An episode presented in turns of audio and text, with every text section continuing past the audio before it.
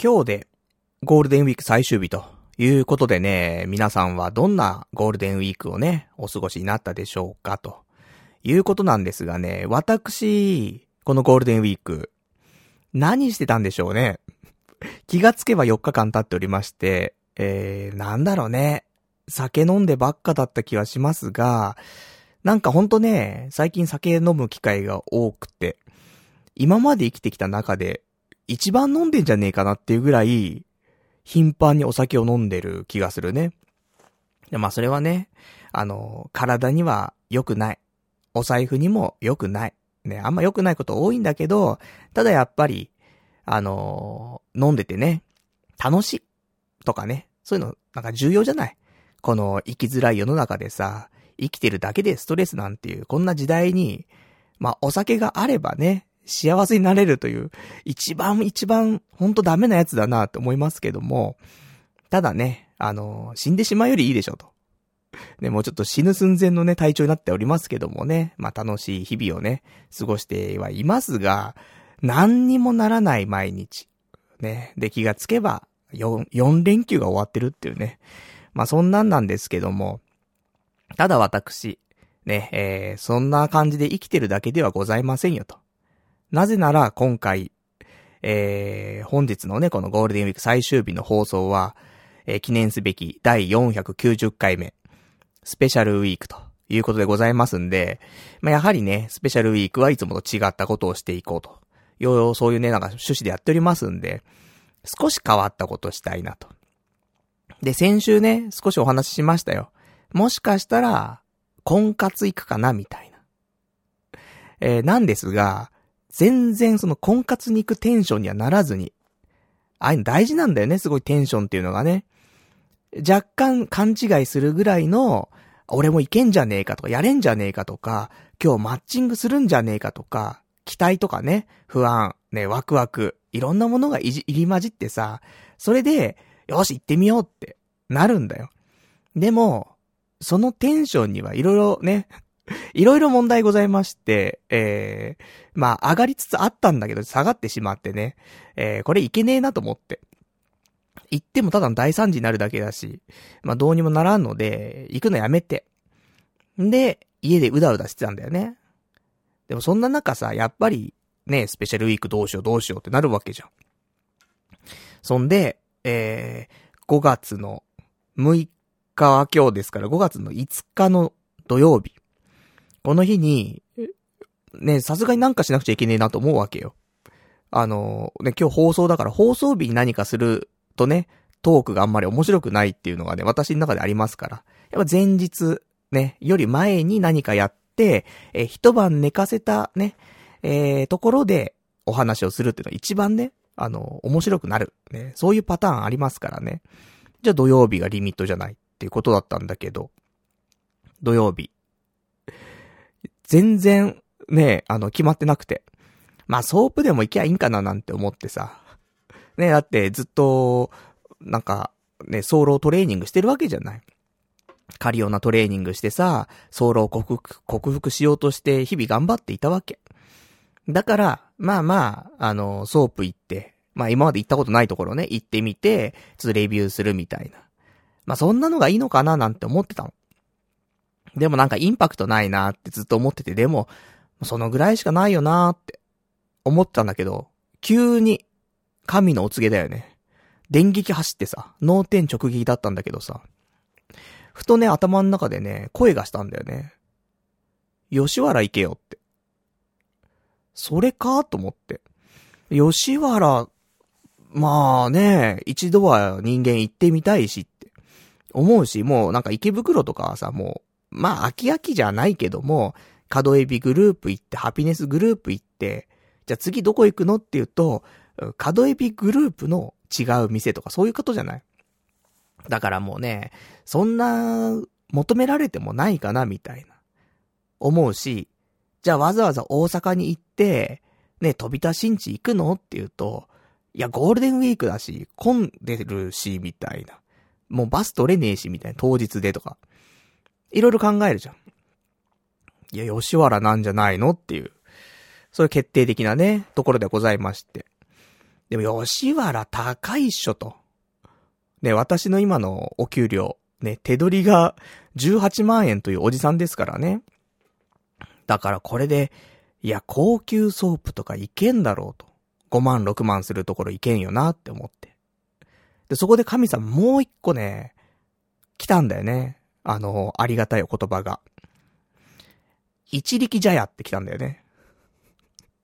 あ、一力茶屋だったなと思って。あの、俺がソープに行こう行こうと思って、で、それが多分2年前なんだよ。2年前ぐらいにちょうど初めてソープ行って。で、えー、その時は池袋。そうだよね。で、あの、角海老グループさんにお世話になりまして。でもその時も、あの、まあ、池袋って選択肢もあったけど、まあ、吉原、ね、面白いかななんていう話も多分出たと思うんだよね、その時。で、その時に、さらに店名が出たの。で、その店名が吉原にある一力茶屋っていう、あの、格安の大衆店のソープランドなんだけど。それを思い出してさ、これはいけるなと思って。あの2年前にフラグを立てておいた、長い回収期間、ね。そんな伏線、誰も覚えてないぜって思うと思うんだけど、2年越しのね、伏線回収ということで、えー、一力茶屋あんじゃん、つって。吉原行けて格安で一力茶屋で。でもなぁと思って。一力茶屋どうかななんて思って、ホームページ見たの。ね、今日出勤してることがさ、もうバケモンしかいないのかななんて思ったの。そんなことないよね。やっぱさ、2年前に俺がいいと思ったっていうことはさ、あの2年後の俺もやっぱしいいと思うんだよね。あの、すごくね、いい。あの、出社している、出社じゃないね。あの、出勤しているソープ嬢。あの、クオリティが高い。それはもちろんパネマジなんだろうけど、ね、パネマジイコールね、あの、パネルマジックというね、えー、例のやつですよ。あの、実物と写真が全く違うね、別物みたいな、ね、あの、いわゆるパネマジなんですけども、この、いいのよ。パネマジが素晴らしいっていうことは、あのそこのお店が抱えている、そのパネマジマンね。あの、フォトショップ野郎ね。彼の、なんか好みと、俺の好みが合致してるってことなんだよね。これはいいことじゃない。だって、あの、全然好みじゃないね、風に加工されて、で、実際にあったらさらに違かったら大変だけど、あの、せめてパネルはマジックしてそれは響いてるわけじゃん。じゃあ俺はそれでもね、あの、いいかなと。自分で選べるわけだから、そこをね、選んでいいなと思って違かったってことだから。でも、ね、そこのパネマジすら納得いかなくて、うん、この子でもいいかな、うん、会ってみました。うん、全然違う。最低だからさ。期待も何にもないじゃん。そう考えると、安くてパネマジ最高、ね、吉原、ね、三拍子そ、ね、揃ったから。もうこれだなと思って。スペシャルウィーク。吉原、探訪記。ね。これでね、行きたいなと思って。まあ、実際に行ったか行かないかはまた別なんだけど、まあ、そういうね、あの、神のお告げからの行動しようっていう気持ちにはなったからさ。さあ、これがどうなっていくのかっていうのは今日のスペシャルウィークね。えー、長々とお話ししたいと思いますんでね、えー、よかったら最後までね、聞いていただけたらと思います。それでは、やっていきたいと思います。パルナイトの、童貞ネット、アットネトラジー。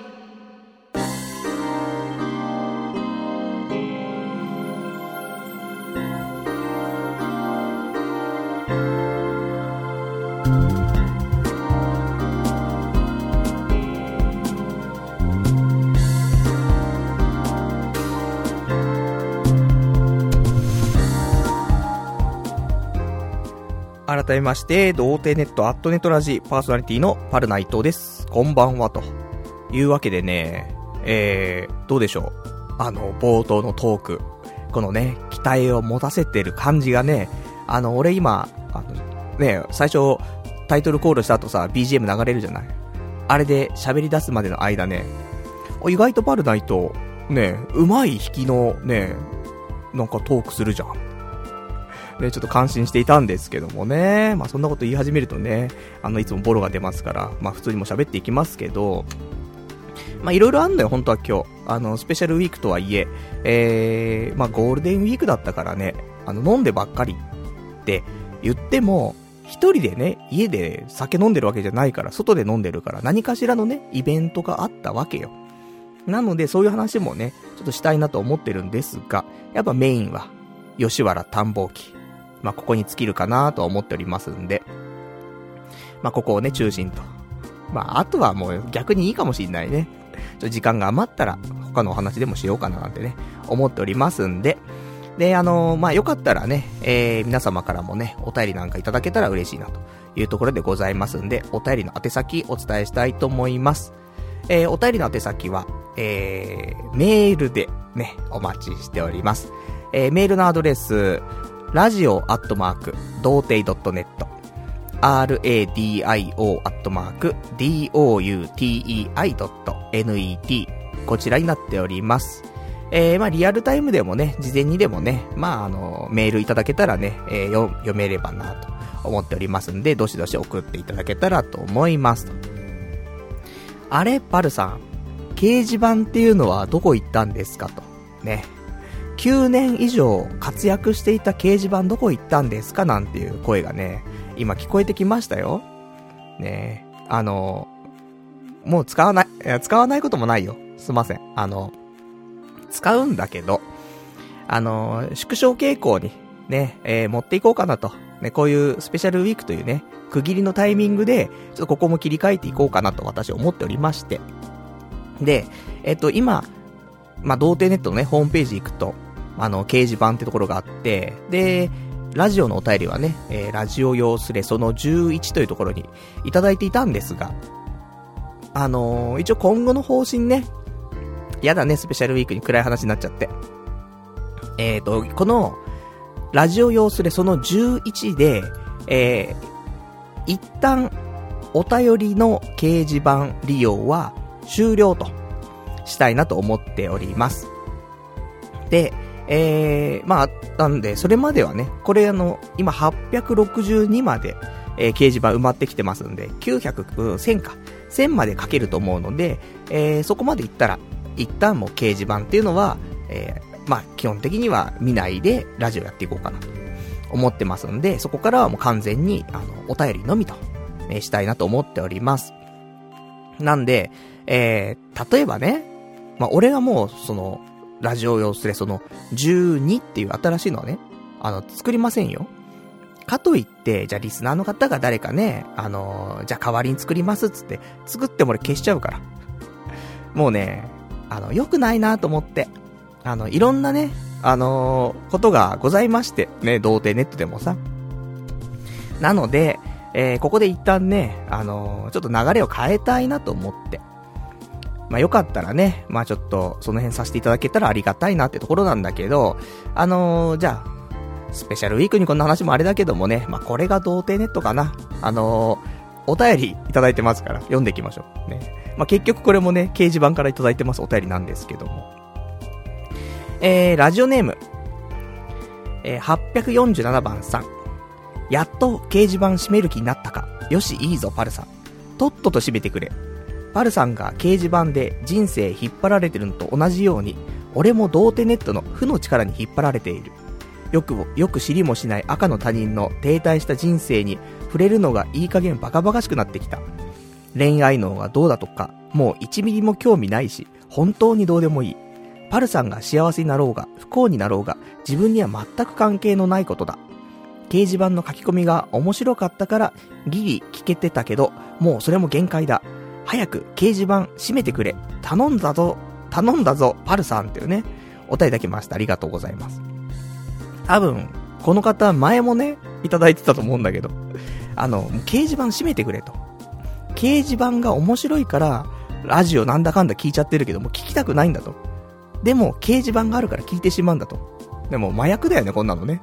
だからもう、掲示板なくしてさえくれれば、俺は解放されるんだというね。そんなお便りだったんですけども。で、あの、ただ、残念ながら掲示板は閉めないんだよね。ラジオ用のスレはもう作らないだけで、掲示板はあるんだよね。だからもしかしたら、リスナーの方たち同士でね、なんか、ああだこうだ言うっていうのはなんか、残るかもしんない。ただもう俺は、そこ見ないから。見ると、心がね、あの、落ち込んできちゃうんだ。ダメなんだよ。心が弱い人間があんな強い言葉当てられ続けたら、あの、頭おかしくなっちゃうんだよ。っていうのに、えー、9年経ってようやく気づいてさ。だから、あの、俺ちょっとそういうのあんま触れ、触れない方がいいなって、ちょっと思って。なので、えーと、あとなんか、ね、単発の、なんかチャット見たくなっちゃう時もたまにあるから、そうするとね、ちょっとラジオ的の進行も、一応私の中ではね、あの、あるんですわ。若干ね。なので、あの、そこも良くないななんて思って、えー、ちゃんとお便りっていう形でもらえたものに関して、えー、読んでいきたいなと思ってますんで、えー、メールでね、いただきたいなというところでございましたと。えっ、と、他にもね、掲示板について書いてくださっている方いらっしゃるんで、あと2通ぐらい、え読んでいこうかな。えラジオネーム4、え848番さん。お金もらっている芸能人と違って、パル様はタダでラジオやってくれている。だからな、勘違いするなよ。そこで、ここで、自分が一生懸命考えたことを頭ごなしに否定されりゃ、そりゃ掲示板を閉めたくもなりますわな。一体全体どういうことだよって。いっぱいいっぱいなんだよ、パルさんは。嘘でもいいから、パルさんのアイデア最高ですねって言おうよ。僕のお願いですわ。ってね、お答えいただきました。ありがとうございます。ただこの後にこの人ね、すごく、なんかお礼を擁護してくれてるでしょ？あのー、まあ、パルさん頑張ってやってんのになんで頭ごなし全部否定しちゃうんだよ。じゃあやめたくなっちゃうよ。だから嘘でもね、パルさん最高っていう言おうよみたいなね。あの、いうことだったんだけど、あの、この後にこの人ですね、あの、違うお便りでね、あの、今読んだお便りなんですけど、縦読みをね、縦読みで、あの、まあ、その、お、おまるまる子、舐めたいですと。いう縦読みで、ただ作っただけの文章だったらしくてね。あの、そんなんです。みんなそんな感じですね。おふざけ、ね。あの、まあまあ、おふざけがね、楽しい、あの、ラジオでございますんでね。でも、若干なりともね、こういう気持ちなかったら、ね、あの、おまるまる子舐めたいですにね、あの、続く言葉として出てこないんだから、こんなにスラスラ。ということは、あの、なんていうの、照れ隠し。ね。パルさん応援したいよっていう照れ隠しで、あの、どうしようもない縦読みをね、作ってしまったということだと、ね、私は良いように解釈したいなと思っておりますんでね。まあ、そんなね、ちょっとご意見があったりですとか、で、あと、他のご意見、これも掲示板に関わることかしら。えー、ラジオネーム、852番さん。掲示板に書いてももう読まれることは絶対ないのか俺たちみたいにモテない奴の相談は受け付けられないんだね。悲しいよっていうね、お答えいただきました。ありがとうございます。あの、メールで、メールでください。あの、掲示板は、いや、わかんないよ。あの、どういう形で収束するのか知らないけども、基本的に読まないスタンスでいきたいと思ってる。ただ、なんか抜粋したりとかあると思うよ。もしかしたらね。だけど基本的には、受け付けないっていうスタンス。ね。なので、あの、メールでください。お便りね。ラジオアットマーク、童貞 .net。まあ、もうちょっとわかりやすく、うーどうしようかな、みたいな。メールフォーム作るのか、まあ、あるんだけどさ。もっと表にね、わかりやすく作るのか、まあ、どうするのかみたいなのはね、あのー、まあ、考えていかないといけないかなと思うんだけど、まあまあ、あのー、一旦はね、まだ生きてますから、掲示板。まあそれがね、えー、死ぬまで、ね、その間にちょっと考えたいなと思っておりますんで、まあ、全然お便りいただければね、あの、読みたいと思ってますんでね、あの、新しい形だと思いますけど、メールいただけたら嬉しいなというところでございますよと。じゃあそんなね、えー、ところでございまして、えー、今日のお話していきますけども、そうだね。えっとね、今日、じゃあ、もう吉原の話しようか。せっかくだからね。うん、しようしよう。あとあの、みんなお待ちかねの、あの、映画ね、映画インプレッションのコーナーもね、ありますから。ね、体をね、震えさせながら待ってていてほしいんですけどもね。えー、じゃあその吉原の話しよう。ね、せっかくだからメインだからね。あのー、もうこっから2時間喋るからね。そんな喋んの？そんなあんの話ってね。ないですけども。そんなんでさ、だからもう吉原、ね、あのオープニングの話からね、戻りますけど、もう吉原、一力茶屋、ね、で、格安店と、いうことで、もう完璧だと、思って、じゃ行こうと思ったの。え、思ったので、このまま終わっちゃうみたいなね、となりそうだけども、まあ、一人で行くってなったらなかなか厳しいじゃない。あの、どうしようどうしようってなって、結局、ね、夜になっちゃって、つって、どうしようどうしようつって深夜になっちゃってみたいな。寝て次の日でもどうしようどうしようつって、あ、ラジオになっちゃったってなるわけじゃん。なので、えー、友人をね、誘おうと思って。で、えー、もう、お昼過ぎてるよ。14時半ぐらいに、あの、友人誘って、前にもね、一緒にソープ行った、友人ですけども、えー、ちょっと、LINE してさ、吉原行くぞ、つって。いやいやいやいやと。急だな、おいおいってなるんだけどさ。そりゃそうなんだけど。俺が逆に言われたらおいおいなんだけど。まあ前にもね、ちょっとね、ジャブは入れてたの。スペシャルウィークなんだと。ソープ行きたいと思ってるんだが、みたいな話はしてて。なので、あの、まあその流れがあったからね、もう今日だ。ね、今日行くぞ。吉原行くぞ。つってね。急にどうしたんだつってね。まあなるんだけど、で、えー、いろいろね、その事情を話して。ね。やっぱ吉原だろう。つって。一力茶屋だろう。格安店だろう。つってね。まあ、ホームページ見したりとか。いろいろして。わかりましたと。ね。じゃあ、どうしようか。つってね。じゃあ、17時、17時に、南千住に集合だっ。つってなって。早えなってね。あの、このスピード感。さすがね、エロの力はね、あのー、まあ、偉大かなと思うし、あのー、やっぱ予約とかしないで、まずちょっとね、あの、集まろうかという話になってさ、一回会議して、ソープ行って、で、まあ、その後反省会みたいな、この流れで行こうかってなったから。ということは、早めに集まって、会議して、そっから予約入れてだから、で、予約もさ、すぐ取れるわけじゃないじゃん。あの、人気の子だったりとかするとさ、もう2時間待ったり3時間待ったりすることはザラだからさ。だそう考えたらと思って、もう一番早いタイミングでね、集合だっつって、えー、14時半に思い立ち、17時に集合するっていうね、えー、この離れ技をね、えー、成し遂げようということで、じゃあ、ね、まずそこで集合。なるんだけど。まあ私もね、あのー、まあいつも通りの感じですけどもね。まあでも、今回はね、若干もう間に合うように、家出たんですけど、ね、俺が発起人でもございますから。なんだけど、あの、北千住。ね、あの、北千住って駅があって、で、そこで、乗り換えだったのね。うちの最寄りから乗って行って北千住行って、北千住で乗り換えて南千住みたい。だったんだけど、あの、若干まあまあ、あの、時間ね、早めに着きそうだったからさ。なので、北千住から降りて、南千住までちょっと歩こうかななんて思ったのね。だって一駅だしさ。3分で着くしさ。電車だったら。そしたら歩き始めたら全然つかないのね。何これと思って。なんでソープ行く前にこんなに俺運動してんのと思って。結局北千住から25分歩いちゃってさ。何これ？もう出だしからひどいねと思って。で、圧倒的遅刻ね。すいません、つって。意外と遠かったな、つってね。まあそりゃそうだよね。3分で行けるって言って、人間の足の何倍のスピードでね、電車通ってんだって話だったからね。まあまあ、時間かかってしまったんですけど。で、そんなんで、まあ、17時半ぐらいか、集合まして。で、じゃあちょっと会議しようっつって、まあ、居酒屋入って。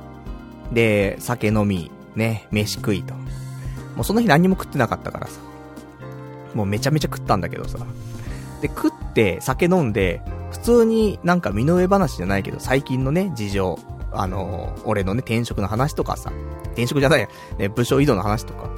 あと、そのね、えー、友人の最近のね、あの、なんだろう、仕事の話とかね、聞いたりとかさ。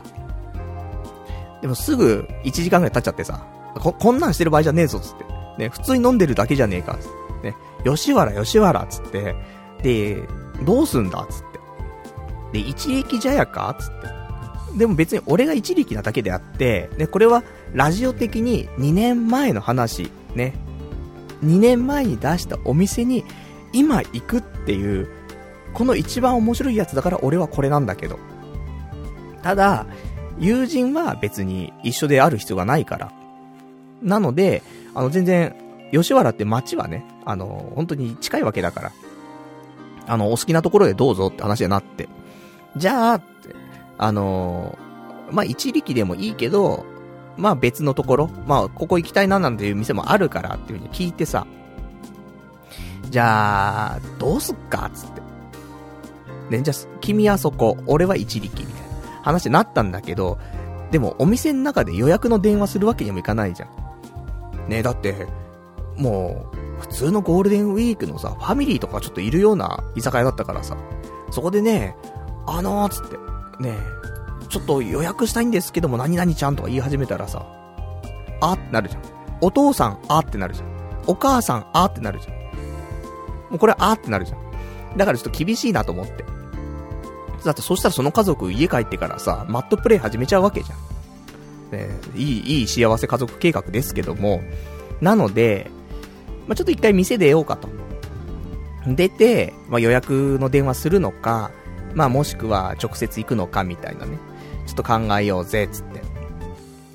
で、そんなんでさ、あのー、まあ、店出て。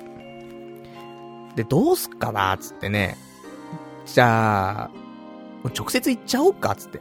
もう別に友人も、あの、もう吉原っていうだけで、ね、彼も吉原初めてっていうことだったから。で、俺も初めてだし、まあ、そこだけでも面白いんじゃないかっていうことで、一力でもね、全然いいかなって、なりまして、で、えー、まあ、予約の電話をもう入れなくても、直接お店行って、で、これがさ、あの、お店終わる、本当なんか2時間前とかだったりすると、選べる子ってもう本当に2人3人しかいないわけじゃん。なんだけど、まだこの時間、えっ、ー、と、お店出たの結局でも2時間ぐらい飲んでたんかなえっ、ー、とね、19時半ぐらいまで飲んでたような気がしますけども。なので、あのー、まあね、時間まだあるから、若干ね、待ったりとかしても、もう一番ね、いいなと思った子を選ぼうぜって話になって。なので、なんか、前のね、ソープだとバタバタしちゃってさ、もう、変な子、変な子じゃないね。あの、ちょっとも選べなかったんだけど、今回は選べそうだし、まあいいんじゃないかということで直接行ってもね、あの、よろしいよねって思って。なので、えー、予約はしないで、直接お店に行こうと。いうことだったんだよね。で、あの、吉原って、吉原だけではないと思うんだけど、吉原って、あの、すごく駅から全部遠いのね。いろんな駅が遠くにあるの。なので、今回その、集合したのが南千住ってところなんだけど、ここも一応最寄りっちゃ最寄りなのね、吉原の近く。でも、他にも、美濃輪っていう駅があったりとか、あとは、入谷あと、あの、韓国の、あの、エロいお店でちょっと有名なね、うぐいす谷とかさ。あの辺が、なんか本当に最寄り駅。まあ、あと浅草からでも歩いてはいけるんだけど、そういう、なんかぐるっと、駅に囲まれてて、その、あの、中間地点にあるのが吉原だったりするのね。だから、あのー、まあ、歩いて行ってもいいし、ただ時間かかるから、まあ、タクシーで行くとか。あとは、よくあるのは送迎の車を出してもらうっていうのが多いの。なので、本当はお店に電話して、予約して、じゃあ何時にこの駅にいてくださいねって言って、その駅にいると、あの、黒服の人がね、ちょっと大きめのね、車で乗り付けてきて、あれ、〇〇様でございますか？つってね、お待ちしておりました。こちらどうぞつってね。で、乗せられていくっていうね、拉致されるみたいな。まあそれが本当は多分一般的かなと思うんだけど。まあそんなんで、ただ、まあ今回はね、予約しないで一回行ってみて、結局パネルマジックがあるじゃないホームページ見てから電話してもさ。だったらお店に直接行って、で、写真見て、ね、若干パネルマジックが薄くなるからさ。っていうのがいいかな、なんつって。で、もう行くよ、つって。じゃあ、タクシーで行こうか。二人だしさ。タクシーで行っても1メーターとかさ、そんなもんだから、つって。ね安くなったよね、今タクシーね。昔710円とかしてたのにさ。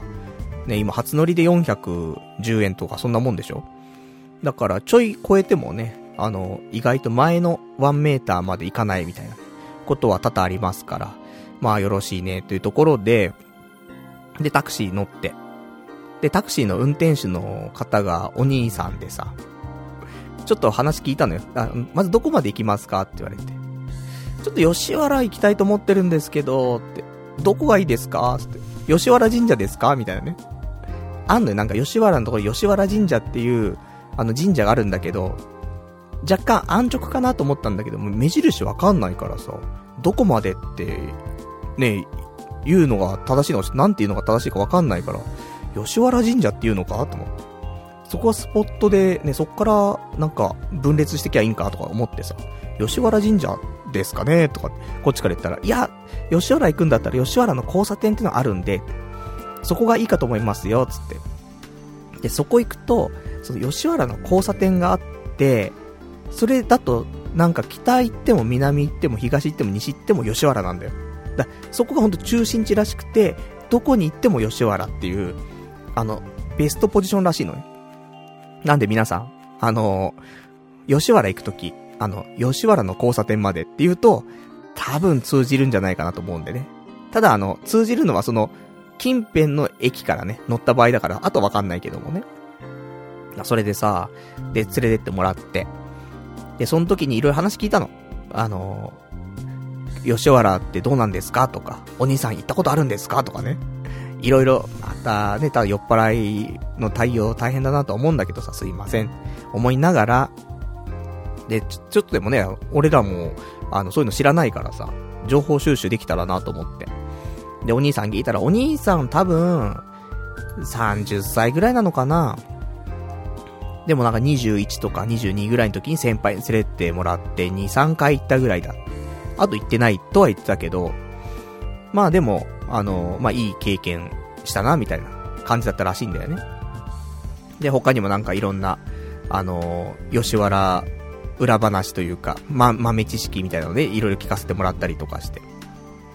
なるほどね、と思って。で、そんなのも、ね、入れつつさ、ちょっとなんかその吉原気分、ね、高まってきつつ。で、えー、じゃあそろそろね、ここ吉原の、あの、交差点着きますから、つって。あ、ありがとうございましたと、いろいろと、つって。じゃあちょっと私たち頑張ってきますね、つって。で、タクシー降りました。ね、あの、ようやくここで、吉原のね、土地にね、私も初めて足をね、踏み入れるわけなんですけど、私が吉原の地に足を踏み入れ、そして、タクシーから出た、その瞬間、えー、吉原の住人が、ね、吉原の住人って表現もおかしいけど、あの、まあ、黒服っていうのかな。その吉原の、まあまあ、そういう、なんだろう、いる人たちね。吉原界隈のさ、おじさまたちがさ、あの、仕事としてね、あの、なりわいとしているおじさまたちがさ、まあ、いっぱいいるんだけど、その中のね、おじさまが、もう、俺がタクシー降りたや否や、ご予約、ご予約されてますか？って、もうすぐ声かけてきて、お店に入ったのかな？と思って。ね、そのレベルよ。お店に入ったら、受付の人が、あ、ご予約されてますか？っていうのと同じテンションで、俺がタクシーから降りたら、ご予約されてますか？って言ってきて。いや、してないっす。って言ったら、あ、じゃあこちらですって言われて。え、な、なんだ？これは？と思って。あの、こちらのね、つって、あのー、無料案内所ありますから、つってね、こちら来てください、つって。みんなこっちですから、つって。そんなことあるか？とか思ってさ。したらさ、それで、まあ、よくわかんねえからさ、ねえ、あの、本当は一力茶屋行きたいんだよ、俺たちは。一力茶屋行きたいんだけど、もうおじさんが待ってたからさ、ご予約ですか？って。いや、してないです。あ、こちらです。もう、有無を言わさないこの流れ。ね。クロージングの天才だなと思ってさ。そんで、まあ、ついていくじゃん。そしたら、あの、こっちにね、無料案内所あって、で、ここのね、あの、なんか、支配人みたいなやつがすごいいいやつだからってね、今日もすごいいい子ね、紹介してもらっちゃいますからね、つって。で、予算とかいくらぐらいですかとかって。俺たち、吉原で遊ぶなんて一言も言ってないんで、まだこの時点で。発言したのは、予約してないですだけだからね。もう、だから、吉原の交差点に降り立ったってイコール、もう、吉原に遊び来た人ってのも、完成されてんだよね。気をつけて。まあ、そうそう吉原の交差点ね、遊びに行く以外でね、あの、降りないと思うけどもさ、観光というかね、街をちょっと見てみたいなと思うんだったら、周りの駅から歩いて通ってった方がね、いいかなと私思いますけどもね。で、そんなんでさ、で、あの予算なんだけど、もともと一力茶屋、ね、安いの。どのぐらい安いかっていうと、40分で1万3000円なの。で、土日だったりとか指名とかもなんか色々あって、多分、込み込みで1万5千円ぐらい。なんだけど、あのー、まあ、1万5千円。これ40分なのね。なんだけど、50分にすると、あのー、若干ま、お得っちゃお得っていうかね。えー、40分で1万3000円。50分で1万5000円。で、えー、60分で1万8000円っていう金額なのよ。だから40分から50分のこの10分の増加だと2000円のアップなんだけど、5000円から、じゃあ50分から60分のその10分のね、あのー、加算だと3000円増やされちゃう。ということは、あの、40分から50分という、この増加は一番お得なラインなのよね。だから、50分でいいかなと思ってて。だ50分、えー、1万5千円、プラス土日料金1000円かな。で、1万6千円で、今回は吉原遊ぼうと思っていた私たちでございます。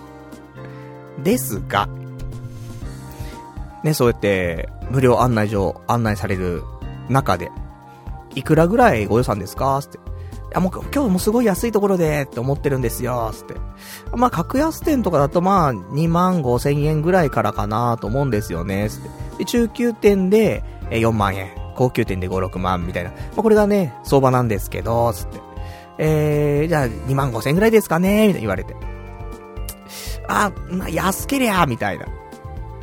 1万6千円の一力なんだけど、と思って。そ、それしか考えないで来たんだけど、と思ってさ。で、まあ、ちょっと歩いてさ。で、無料案内所ついて。じゃもうバトンタッチだよね。あのー、もういかつい人が来るんだよね。いかつくない。あのー、結構人懐っこい、人懐っこいのかな？人懐っこいいかついお兄ちゃんみたいな。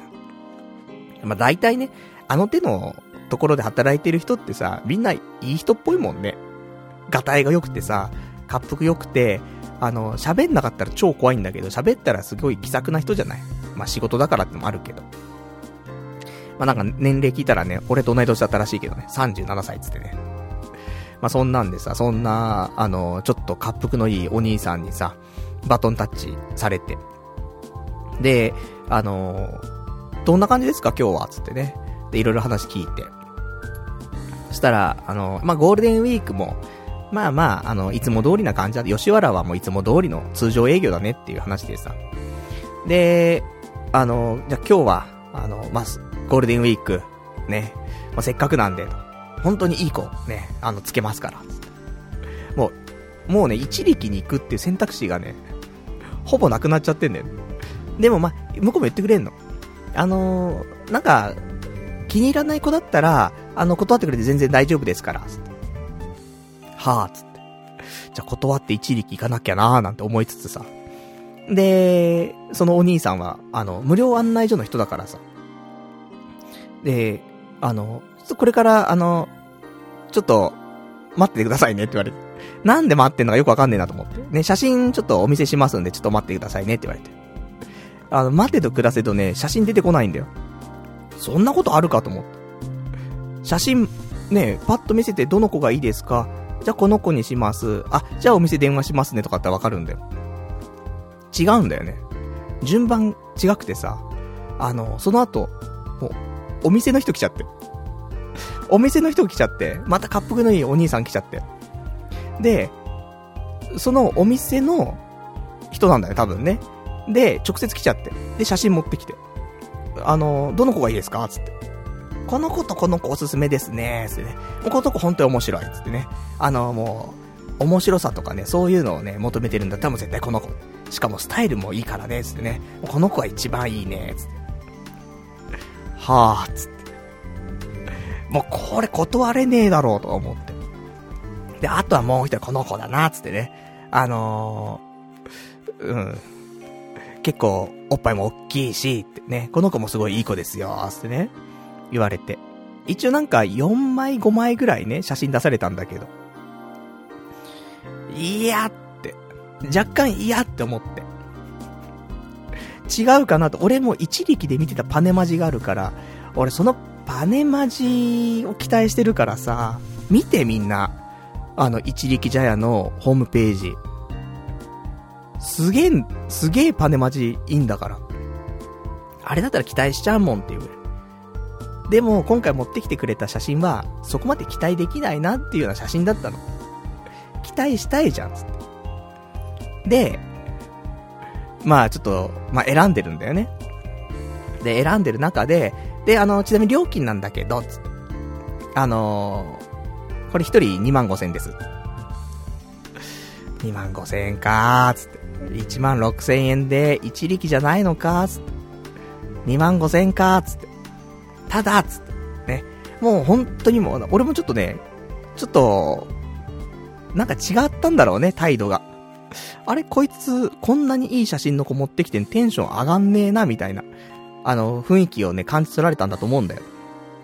したら向こうも、いや、本当だったらですよ、もう、このレベルの子だと、もう100分で4万円とかっていう子なんですよ。でも、今回も、70分で2万5千ですから。もう、ね、あの、安くしますよ、つって。はぁ、つって。ちょっと待てよ、と思って。もう時間の単位が違うぞと思って。100分4万円と、70分2万5千円って。いや、もともと70分いくらなんだよって話なんだけど、なんか巧みなね、話術でさ、4万円が2万5千円みたいなね、錯覚にさせられるっていうね。まあ、若干おいおいと思ってたけどもさ、もうね、有無は言わせないわけですから。なるほどなと思う。まあ、70分2万5千円。まあ、ポッキリであればね、指名料のも何もかかんないで、ポッキリだったら、まあ悪くはないっちゃ悪くはないと思うのよ。なので、だって、あれだもん、池袋のさ、その、角エビグループの優雅。ね、私、2回ほど行ったことありますけども、あそこ多分2万3000円ぐらいにプラス、指名料とかかな。だから2万5000円ぐらいかかっちゃうね、結局。そう考えれば、うまあ、なしじゃないし、みたいな。また弱い心がね、ちょっとね、出てきてしまいましたけど。でも、ああんまなんだよなと思って、写真自体が。もう金額はまあ、じゃあ2万5千はいいとししようと。考えても。ね、70分だし、長いしさ。いいかなって。まあ、70分も会話持つのかって話もあって、ちょっとビビってるところもあったけども。一力だったら50分でいいんだから。20分、ね、トークの時間が少ないんだから逆に。することやってさ、帰ろうで終わるわけだからさ。70分もいらんでしょ。まあ、正直思うんだけど。で、私悩んでいたんだけど、まあ、その相方がね、一緒にいた相方が、そのスレンダーな女の子。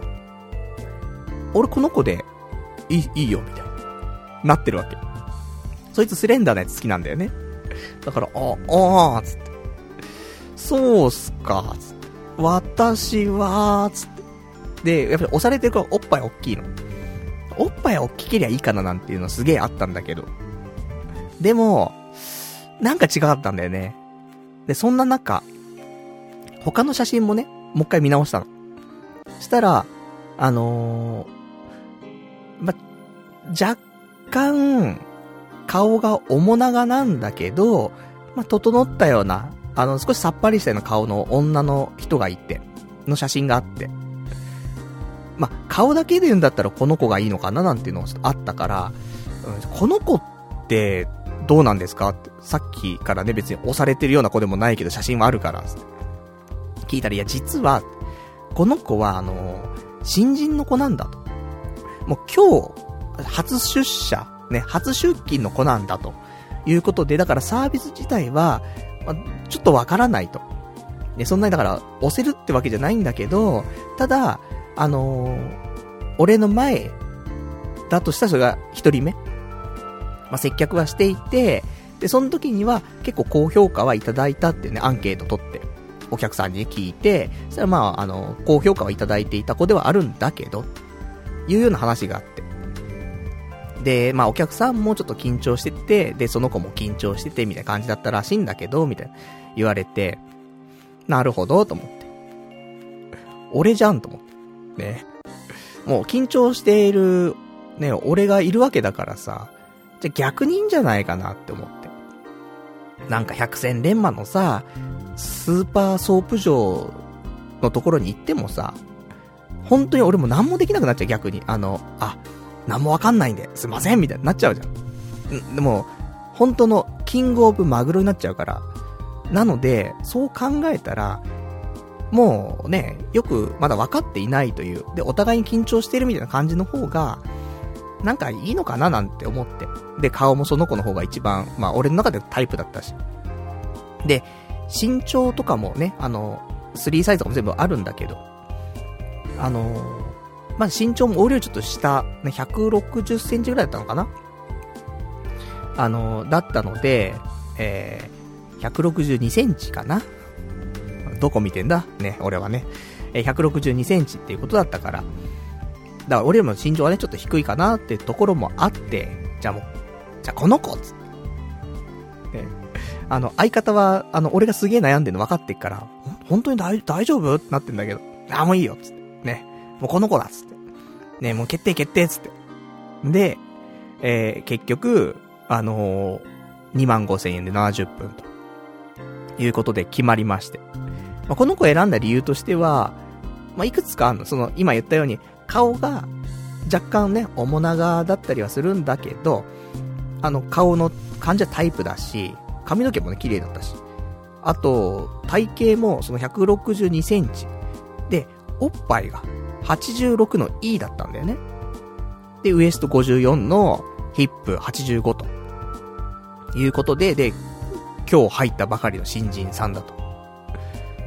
いいんじゃない？おっぱい大きいし。ね、身長も俺よりも低いし。で、年齢も21歳とか言ってたから。年齢も若いし。いいんじゃない？って思ったわけ。で、そんなんで、じゃああの、車もありますんですよね。もう店の人来ちゃってっからさ。あ、怖えと思って。で、あの、もう拉致られると思ってね。で、そのまま、あの乗ってさ。で、送迎されるわけだよね。送迎つったってもう、ね、その近所だからさ、スーつってさ、こちらになります、つって。で、何やら、その、俺と、その相方は、違う店なのね。女の子が、その、まあ、系列店らしくて、隣同士の建物なんだけど、ちょっと違う店らしくて。な、なんで、あのー、その友人が選んだのは隣のね、建物。で、俺が選んだ子は、その、まあ、目の前の建物って感じで。で、じゃあ、またな、つって。ね、5分を祈る、つってね。で、結局、あの、お互い70分で入ってるから、じゃあ、あの、帰りは一緒のね、あの、送迎で、あのー、お迎えしますんで、つってね。話になって、それはなんかグループ、ね、会社のいいところだね、と思って。じゃあまた後でな、つって。で、えー、俺の方も、あのー、中入って。で、待合室入ってさ。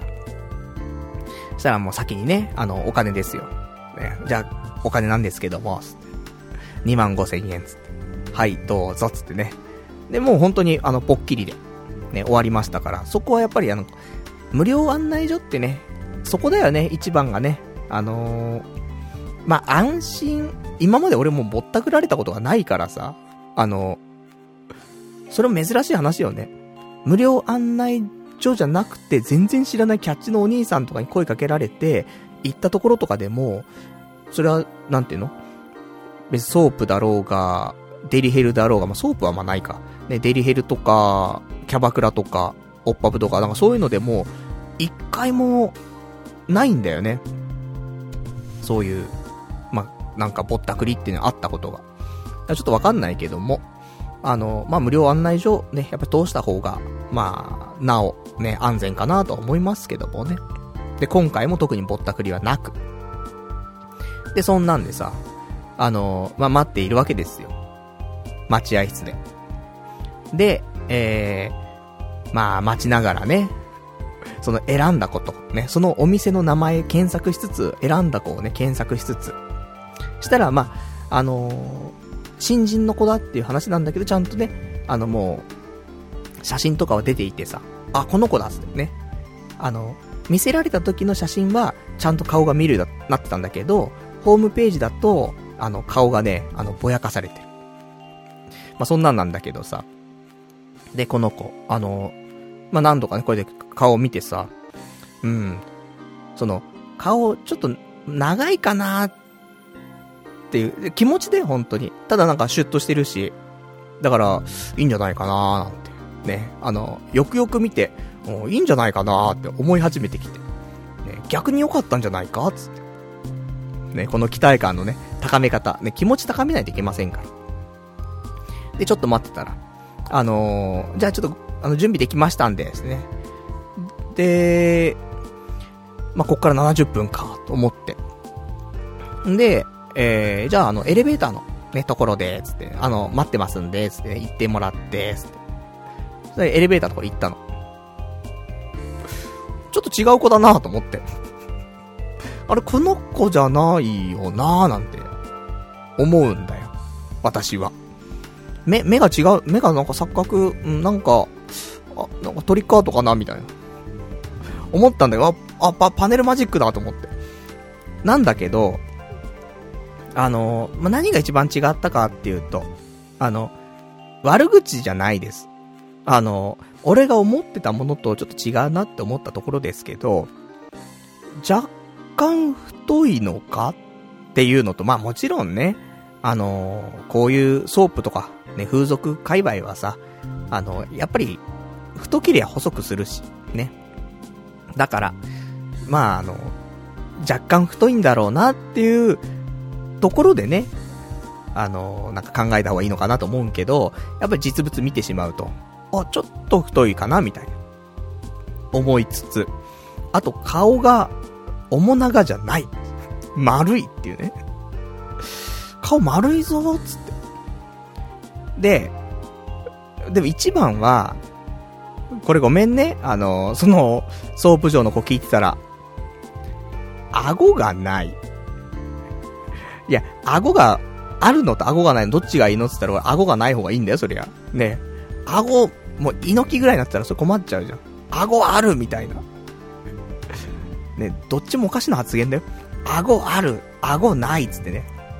いやいや、まあ、間がいいでしょって思うんだけど。だからまあちょっと太ってんだろうね、少しね。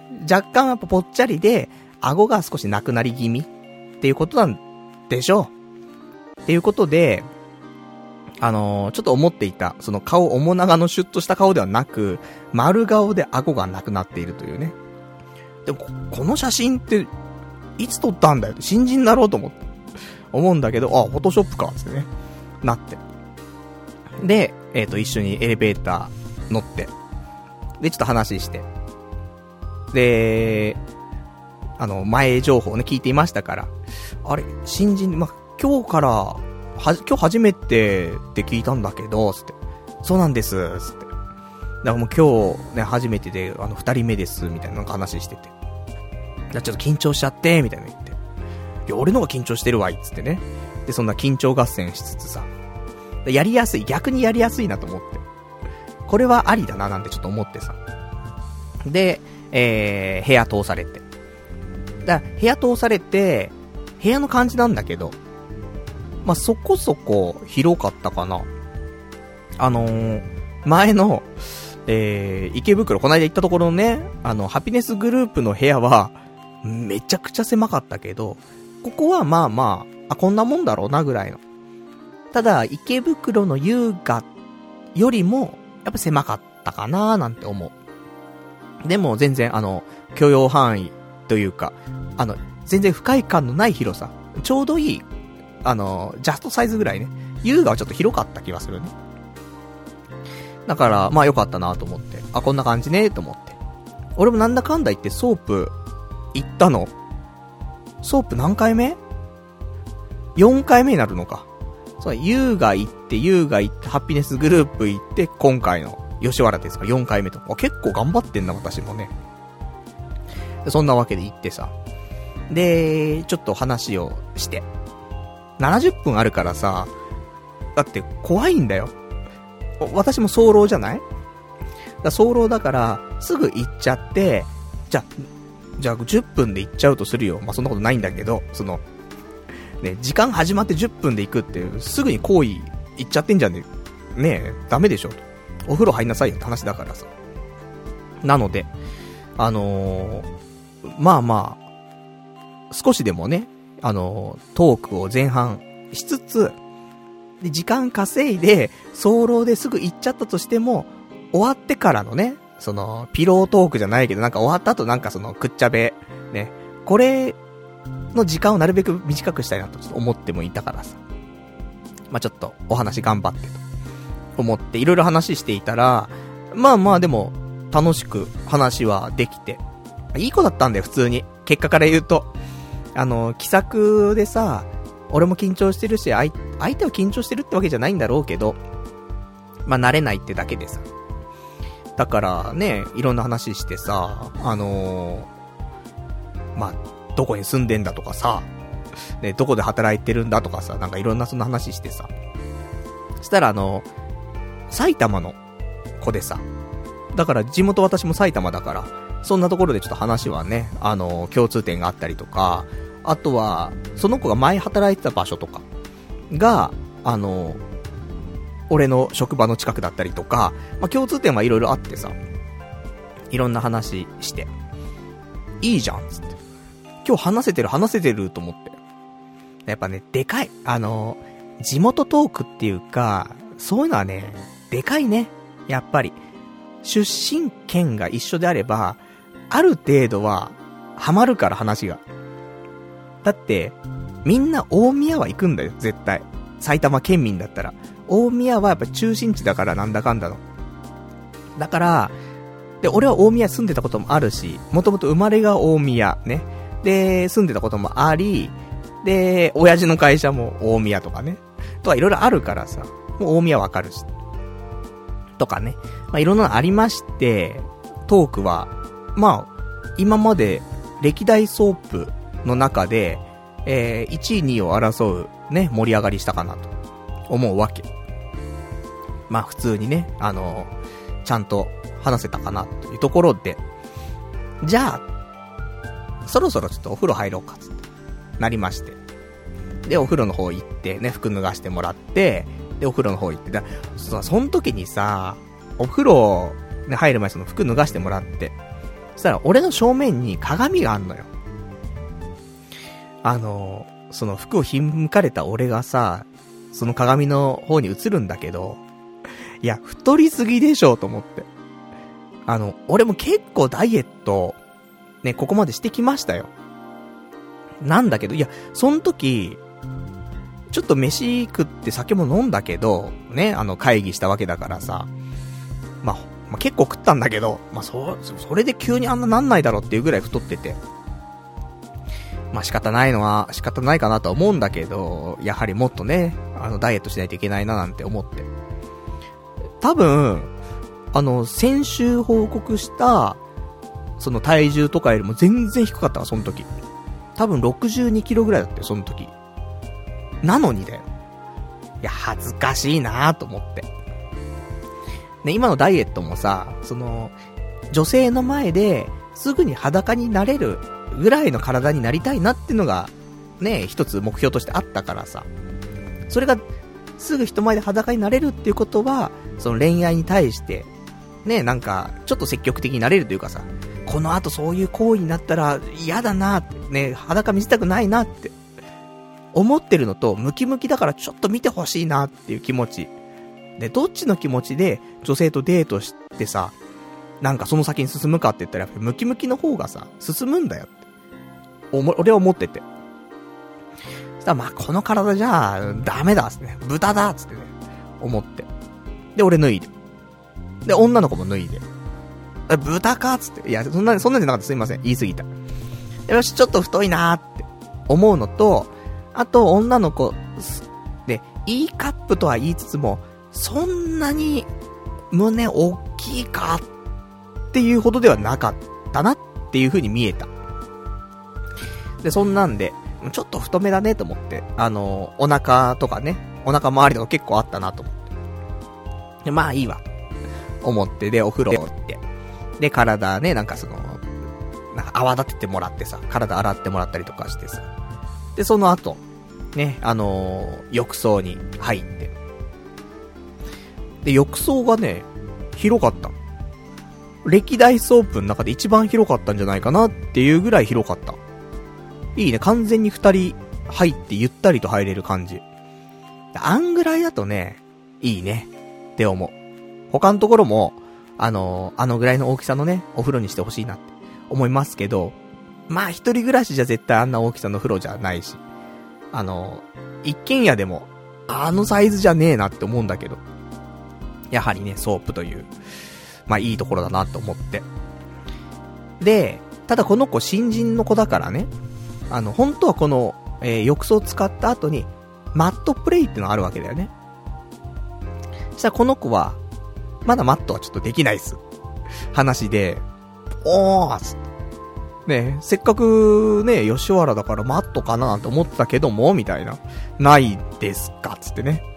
新人なんでつってね。あ、大丈夫っすつってね。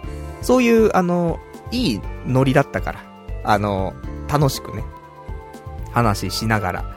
別に、あの、俺別にマットに執着あるわけでもないからさ。まあいいかと。ね、思って。でも、マットで時間稼ぐじゃん。また、その、ね、その思考になっちゃうんだけど、早漏だから、すぐ行っちゃう可能性があるっていうのがもう怖くて、だから、で、もう前半のそのオープニングトークも話す、するし、女の子とね、オープニングトークして、で、マットもそこで、で、時間結構使って、で、ベッドに行ってすぐ行っちゃってもいいわけじゃん、みたいな。なんだけど、オープニングトークまあそこそこ。で、えー、マットはなし。とか、ベッドが超長くなるじゃん。ねだすぐ終わっちゃったらその後、ねなんかずっとくっちゃべるだけになっちゃうからさ。で、くっちゃべきれなかったらもう無言タイムじゃん。70分あるんですけど、ね、あと70分まで20分あるんですけど、あ、いや、あの無言きついんで、もう出ますみたいになっちゃうじゃん。怖えと思って。なんだけど、まあまあと思って。で、お風呂入りながらさ、そのマットはなしか。でもその時にいろいろ話したの、その子と。ね、で、その子も話してきてくれんだけど、で、どんなの、ね、なんか、どんなプレイとか、どんなのがいいですかとかって言われて。で、なんかやってもらいたいこととかありますかとかって言われて。で、俺も、ちょっと前知識でさ、その、湯船使ってる時にね、やってもらえるプレイっていうのを知ってるわけ。じゃ潜望鏡って言うんだけど、その、お風呂の、その湯船使って、その、湯、湯面っていうの？その、お、お湯のさ、表面のところに、チンコだけ出して、で、チンコを加えてもらうっていう、そういう行為があるわけ。それ潜望鏡っていう、その、技なんだけどさ。でも俺今までのソープでそんな言い出せないわけ。絶対。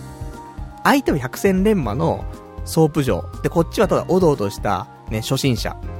だから、一緒に浴槽入ったとしても、ね、あの、潜望鏡やってよ、って言えないんで、俺は。ああ、ああ、ああ、つって。何も言えない、つって。あ、体温まりました、みたいになっちゃうから。だから、あの、ここで私はね、ちょっと悪知恵じゃないね、なんか、うん、こすい、ね、こすいやり方をね、ちょっとやってしまいましたけど、あのー、なんか、ね、その、今回ね、初出勤です。いろいろ研修したってね、話も聞いたんだけど、って。なんか、お風呂とかだと、どんなのを習ったの？みたいな。聞いて。でも潜望鏡って言うしかないんで、それね。怖え、俺怖えなと思って。いや、潜望鏡とかって、つって。あのー、なんか習いましたよ、つって。え、それってどうやってやんの？みたいな。じゃあこっちに足上げてもらって、とか言って。よしつって。潜望鏡じゃつってね。で、あの、潜望鏡してもらって。なるほどなつって。これが潜望鏡か、つって。ね、普通に、あのー、お風呂入ってる時にたまに自分でさ、ね、あのー、湯船からチンコだけ出すって行為たまにすんじゃん。男だったらたまには。だあれ、あれは、もう、あれだけで面白いんだよ、多分。人間。それにプラス、面白からの気持ちが入るから。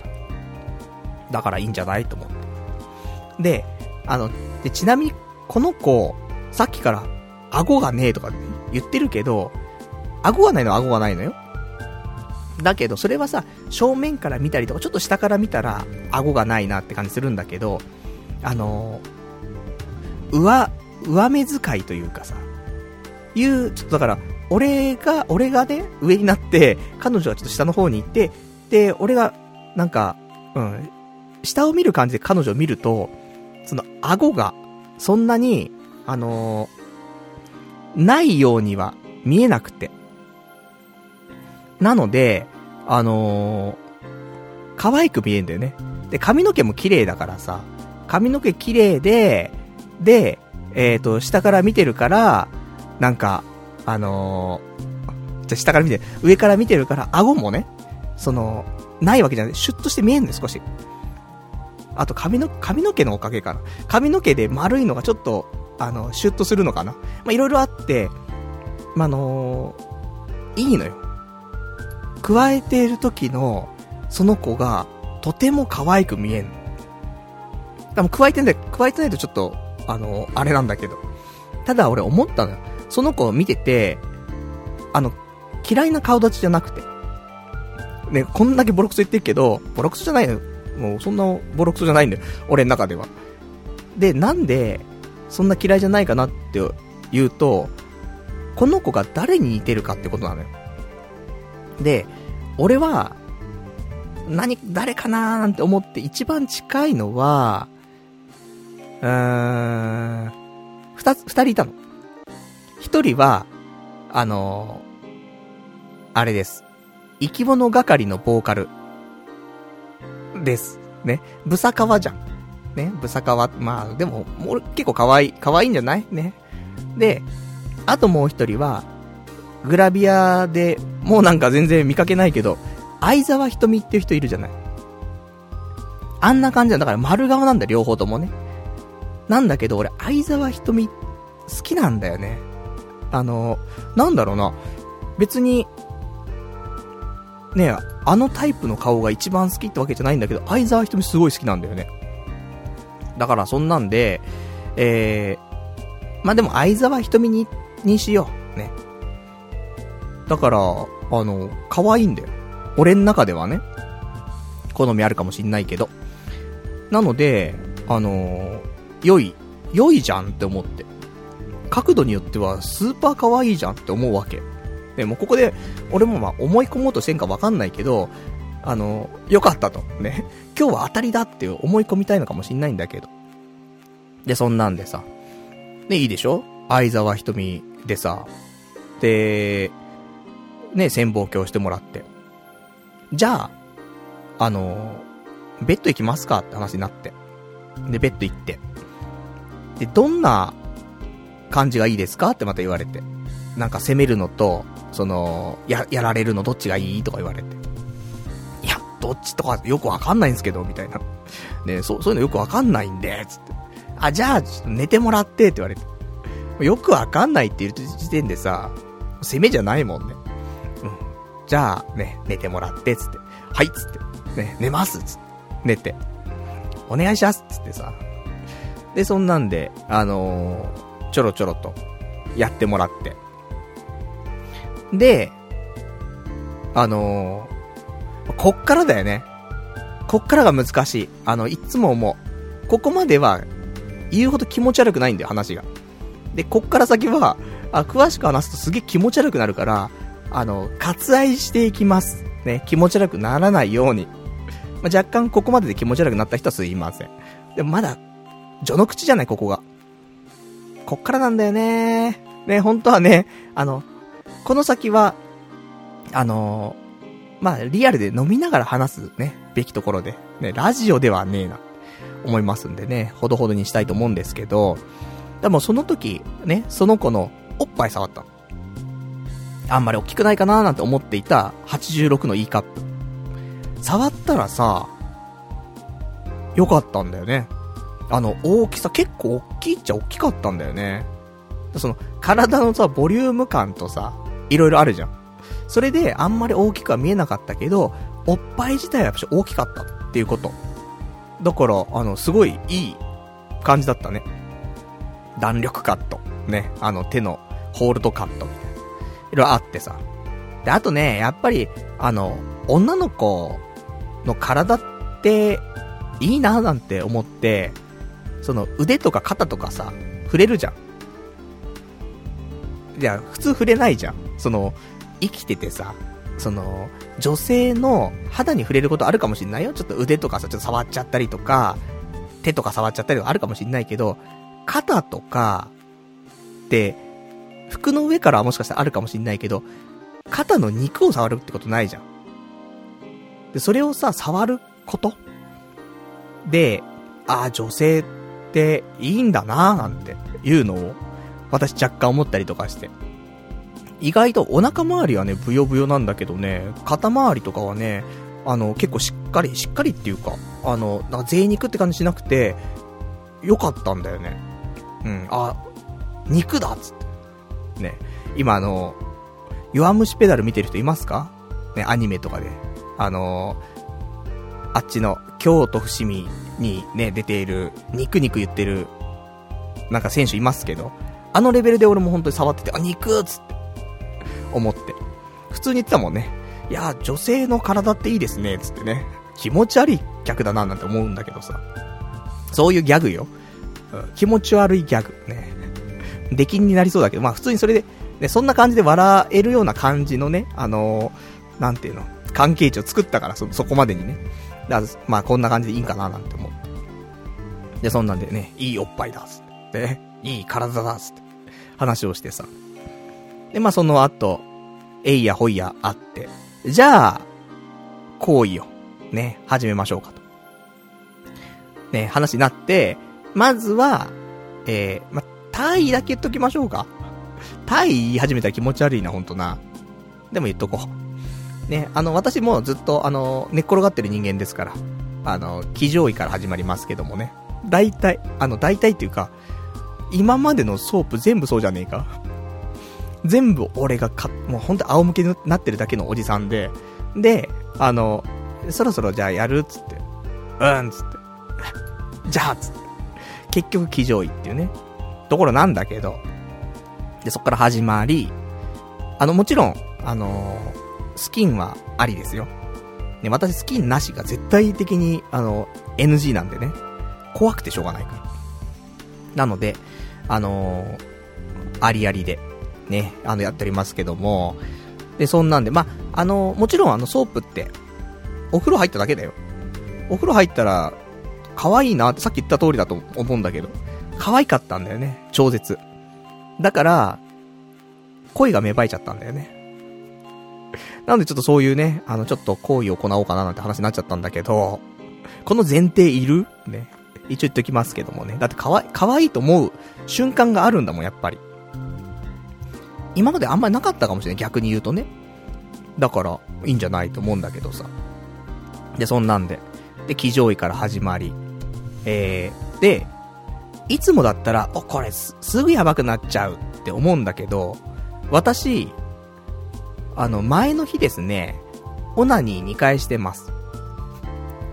で、1回目は普通にやって、2回目は、あの、カリオナトレーニングで、射精してます。なので、体勢ついてんだよね。そんなこともあって、あれこれ持つやつだなって思って。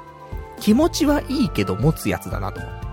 あと、あの、まあ、相性って言うじゃん。体の相性がどうのこうのっていうさ、アホがいいんじゃん、たまに。なんだそれっつって。ね、そんなんこの世に存在すんのかなんて思うけど、そういう意味ではあるのかなってちょっと思ったね。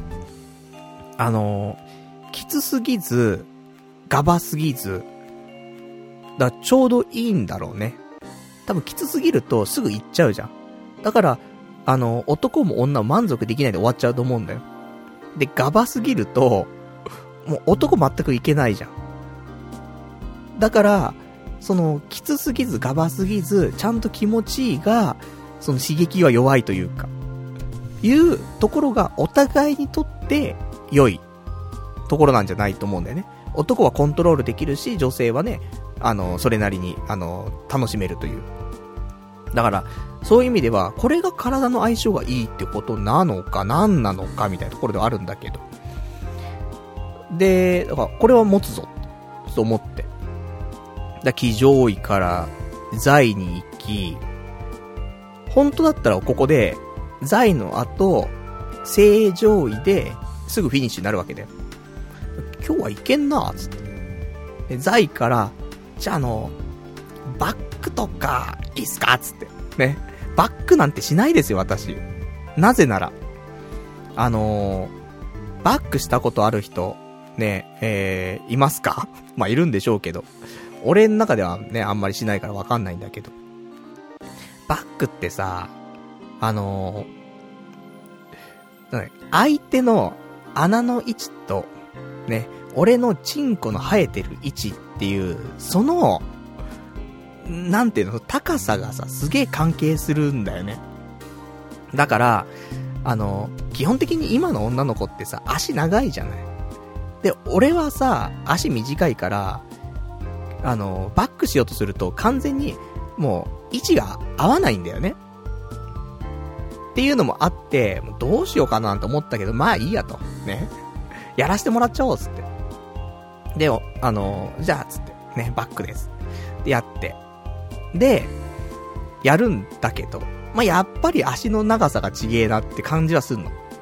だから、まあ、なんか、適当にと思って、ね。もう、俺膝つかないでね、もう膝、もう立ち上がっちゃってね。あの、中腰ぐらいになって、やったりとかして、うん。よくわかんねえななんて言いながらやってて。そんなんある？風俗行って、よくわかんねえなつって腰振ってんの。そんな感じ。ちょっとだから逆に俺はリラックスできてたんかもしんないね。そういう意味では。いや、そんな中で、でも、ね、中腰辛いからまた膝に、膝立ててさ、やるんだけど、でそこで思ったんだよね。バックって、あの、共同作業なんだなって、すごい思って。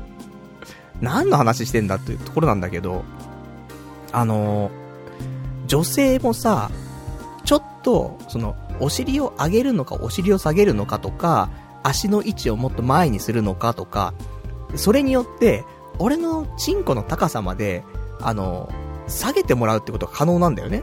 向こうの調整で。なので、それを、その彼女はしてくれたわけ。だから、あ、バックって今まで、なんかただやりづらい、やりづらくて、俺の足が短いっていうことを露呈させるだけの、なんかよくわかんねえ行為だなだったところが、あ、バックは共同作業なんだ。いうことがすごくね、今回身に染みまして、あの、バック恐怖症からはちょっと逃れたかな、思って。あの、ほんとね、そういうところあるんだなっていうところですよ。で、それ、やって、じゃあ正常位ってなって、なるじゃない。で、正常位ちょいちょいして、で、しながら、あのー、まあ、結構、ゆっくり、なんていうの、今までやっぱりセックスする、セックス？うん、セックスだな。うん。するってなった時に、焦っちゃうんで気持ちが。すごく。それは、正直昔の彼女とかに、に対しても、若干焦りがあるんだよね。なんか知らないけど。今回は、一番焦ってなかったね。なんか堪能しているというか、その、出入りのところとかを、俺ちゃんと、り、もう、肉眼でちゃんと見たことはあんまなかったんだよ、言うほど。なんか、もうそれどころじゃねえなってっから。あの、行くのを我慢しないといけないっていう行為をずっとしてるから。なんだけど、それが今回あんまなかったから、普通に行為を楽しんで、っていうね。大義、大義を楽しむとかさ、そんなことはできる人間じゃなかったわけだよね。だそういうのとかさ、その出入りを見て、うん。俺ちゃんと、意外とこういうの見たことちゃんとなかったんだよなーとかって言って。で、見ながら、あ、じゃあ今回見ていいよみたいに言われて。じゃあちょっと見ますっつって。やったりとかして。だからあの、楽しい行為だったなって思うんだよね。で、あと、よく、エロ本であるさ、種付けピストンみたいなのあるじゃない。種付けプレスね。あれやりてえなと思って。種付けプレスしたりとかさ。まあ、種付けしないんだけどね。あの、好意的なね。とかそういうなんか、いろいろ今までやりたかったこととか、そういうのが全部できたなと思って。で、まあまあ、あの、そこそこでフィニッシュしました。したらもう、やってる最中で、えー、10分前の、なんか、コールが流れてさ。だから、あの、10分前、なって、そっから、あの、フィニッシュに向かって、で、突っ走ったんで、結局、フィニッシュしたのが、何分だろう。多分、68分ぐらいだった気がするんだよね。70分コースだよ。で、そこで68分ぐらいで結局フィニッシュして、あ、大丈夫かななんて思ったんだけど。じゃあその後、すぐお風呂でね、あの、体洗って、で、ま、着替えて。で、女の子もね、体洗って着替えて。まあ、結構ね、相手がちょっと着替えに戸惑ってたんだけど。でもその辺も、だから、結局なんか、トータル70分じゃなくて80分ぐらいね、時間、なんか猶予ああってさ、なんかここは少しそういうところでね、満足感もまたアップかななんてところでさ。で、そんなんで、あのー、ありがとうと。ね、あの、すごいいい日でした、つってね。で、まあお別れしたわけなんですよ。素晴らしいよね。あの、いい日だったなって思えるソープ。なかなかないもんね、と思って。だからその心の満足感は、他に何があったかっていうと、あのー、まあね、キスもね、キスだって。で、おじさんが何言ってんだいや、キスも、ちゃんとしてくれてて、なんだろう、だ疑似恋愛的なセックスができたなって俺は今回思うの、すごく。向こうからもキスしてくるしっていう、なんかソープショーってさ、あんまキスやっぱしたがらないんだよね。特に百戦錬磨系は。っていうのもあるし。だから、なんかそういうところかな。だからちょっと俺も少しリラックスできたし、素直にもなれ、ね。心なんだよなと思って。うん、心が通わないと、ね、いかんせん、ね、どうにもなんないなって思う中、ね、恋が芽生えたな、つって。で、そんなわけで。で、終わって、あの、待合室行って。で、あの、アンケートをね、あの、書くことになってさ、書くっていうか、ま、聞かれて、どうでしたか？つって言われて、ここはどうでしたか？つって。あ、よかったです、よかったです、つって。で、トータルで何点ですか ?100 点満点、辛口でって言われて。まあ、85ですかねつって。結構高得点じゃない？あとは経験とかがあるじゃない？そのマットができないとか、ね、新人だからとかってあるから、そこをさっぴいてだけど、経験積んだらね、あの、とてもよろしいんじゃないですか？って、85点です。ありがとうございます。じゃあ、あの、お連れ様ね、あの、待っておりますんですね。隣の店舗に行っていただいてですね。で、そこの待合室行って、で、車待ってみたいな。で、ね、その友人とさ、あの、合流して、どうだった？つってね。俺は、良かったぞ、つって。俺も結構良かったよ、お互いに悪くなかった？みたいなところでさ。そんなね、ところで。で、その後、あのー、一応送迎ね、もう一回、あの、駅遠いから、送ってもらってさ。で、ちょっとじゃあ、反省会しよっか、つって。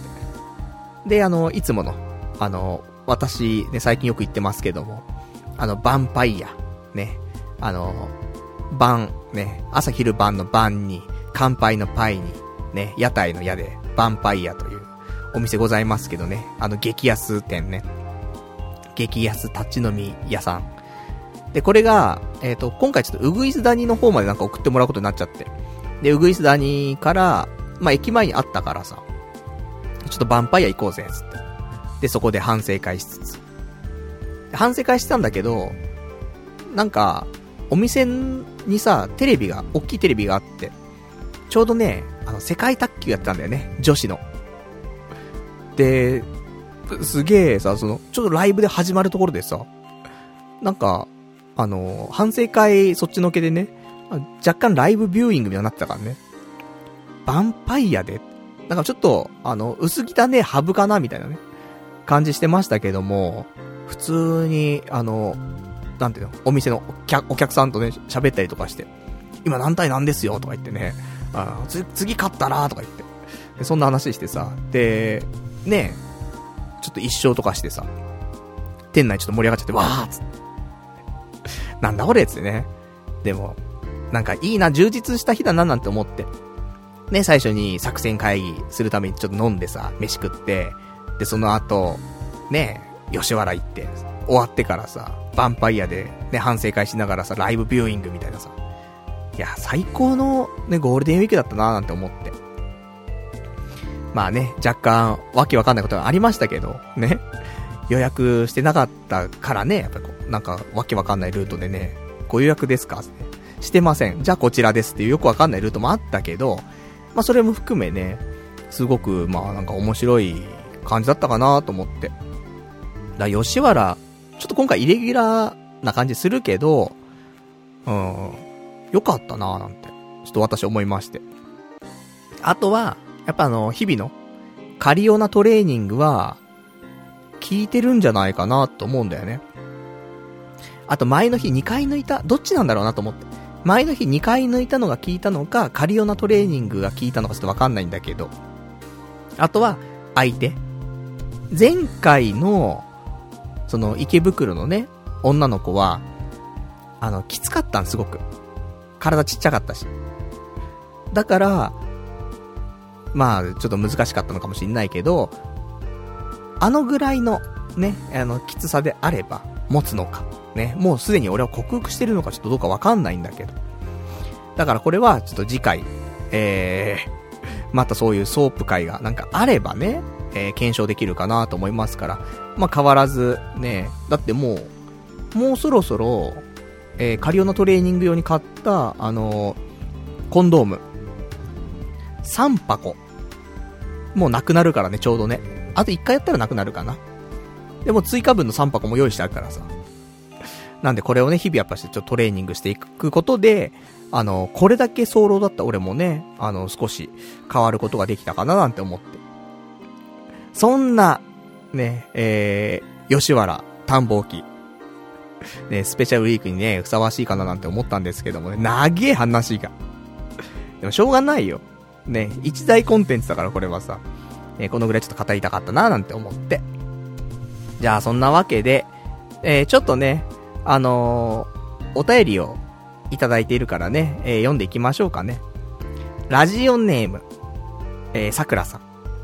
めちゃくちゃ生き生きした喋りしてるな。楽しかったんだろうなっていうね、お便りいただきました。ありがとうございます。そうなんだよね。ちょっと、楽しかったのかもしれない。うん。意外とね、なんか、かわ、かわいいっちゃかわい子だったからね。で、そこで、俺も今までだったらね、そんなこと言わないんだよ。かわいねとか、ね、いいおっぱいだねとか絶対言わないんだよ。あ、あ、そ、そうっすね、みたいになっちゃうんだけど。今回ちゃんと言ったからね、声に出して。これは大事、すごい大事なことだなって思うんだけど、やっぱし恥ずかしくてできないけど、今回はちょっと言った。っていうのも、良かったのかななんて思う。ちょっと一歩成長したんじゃない？おじさんつ。おじさんそんなことも言えないの？言えないんだよね。まあ、そんなね、えー、ところでございますよ。あのー、じゃあそんな感じで、ね。もう長い話。でもね、俺はもう、こんな感じで喋りたかったんだ今日ね。スペシャルウィークだからさ、もうね、1から10までちょっと行きたかったんですけども。じゃあそんな、ね、えー、ところでございました。では、えー、今日ね、他に話したいことなんかもね、ありますから、スペシャル、だってもう、意外とも1時間半くらい喋ってっからね、このソープの話だけでね。まあちょっとね、えー、問題ございますけども、他のお話、ね、ありますよ。こ、これだけじゃないんだから。ゴールデンウィークって4連休あったんだから。いろいろあんだよ。今日だって、あのー、まあ、何、何もするつもりなかったんだけど、あのー、先週ちょっと話した、あの、人事異動があって、まあ、若干その、公営ギャンブル的なところのね、えー、部署にちょっと配属になりまして。だからまあ、若干、若干のアピールではないですけども、あのー、そういうね、え、ところを見せるっていうことも含め、今日は渋谷のね、ウィンズに行ってきまして。あの、競馬の馬券買えるところだね。に行ってきて、まあ、競馬場行かなくてもね、こういうウィンズってところが各地にあるから、ここでね、競馬の馬券買えるようになってるんですけども、俺行ったことあんのね、多分、新宿ぐらいなのかな？お、あの、後楽園の、東京ドームの横にあるところ行ったか行かないか、忘れちゃったけど、うん。でも、渋谷、あ、新宿は行ったね。とかそういうレベルなんだけどさ。で、今回、あの、渋谷の方にも、あの、あるっていうことをね、ちゃんと調べたから、渋谷行きまして。で、今日 G1 だったのよ。NHK マイルカップ。で、えー、買いまして、久しぶりに馬券買ったなって思うんだけど、あの、久しぶりすぎて、どうやって買っていいかよくわかんないっていうかさ、マークシートあんのよ。マークシートがあんだけど、3種類ぐらいマークシートあって、いや、どれだよと思って。でも 1, 1枚ずつちょっと取ってさ、どれだどれだって見て、で、じゃあ、あ、これでいいんだな、つってね。久しぶりだな、つって。で、ね、マークシート書いて。で、買ったんだけど、あの、間違えちゃって1個。ね、あのー、まあ、一番人気だ。結果的には、それが一番人気の馬で、それの副賞を買ったのね。でも全然違うの本当欲しくてさ。だからもう一回買い直して、ね、無駄な金使っちゃったなとか思って。で、トータルでね、えー、3500円かな。買いまして。えっ、ー、と、副賞で、えー、二つ、二口、各1000円買って、あとは、枠連。普通馬連なんだけどね。その2番の馬が、馬と、5番の馬が1着2着で来たら、みたいなさ。そういう馬で基本的には多分ね、えー、着順で買うのが一般的だと思うんだけど、枠連っていうのがね、あって。あのー、一枠に、だいたい馬って2頭いるんだよね。1枠目っていうのが1番2番。2枠目っていうのが3番4番。とかね。そういう一枠に2頭なり3頭とか。だったりするんだけど。で、今回その枠でね、えー、買いまして。枠連を3パターン買ったのかな？で、各500円買って合計で3500円。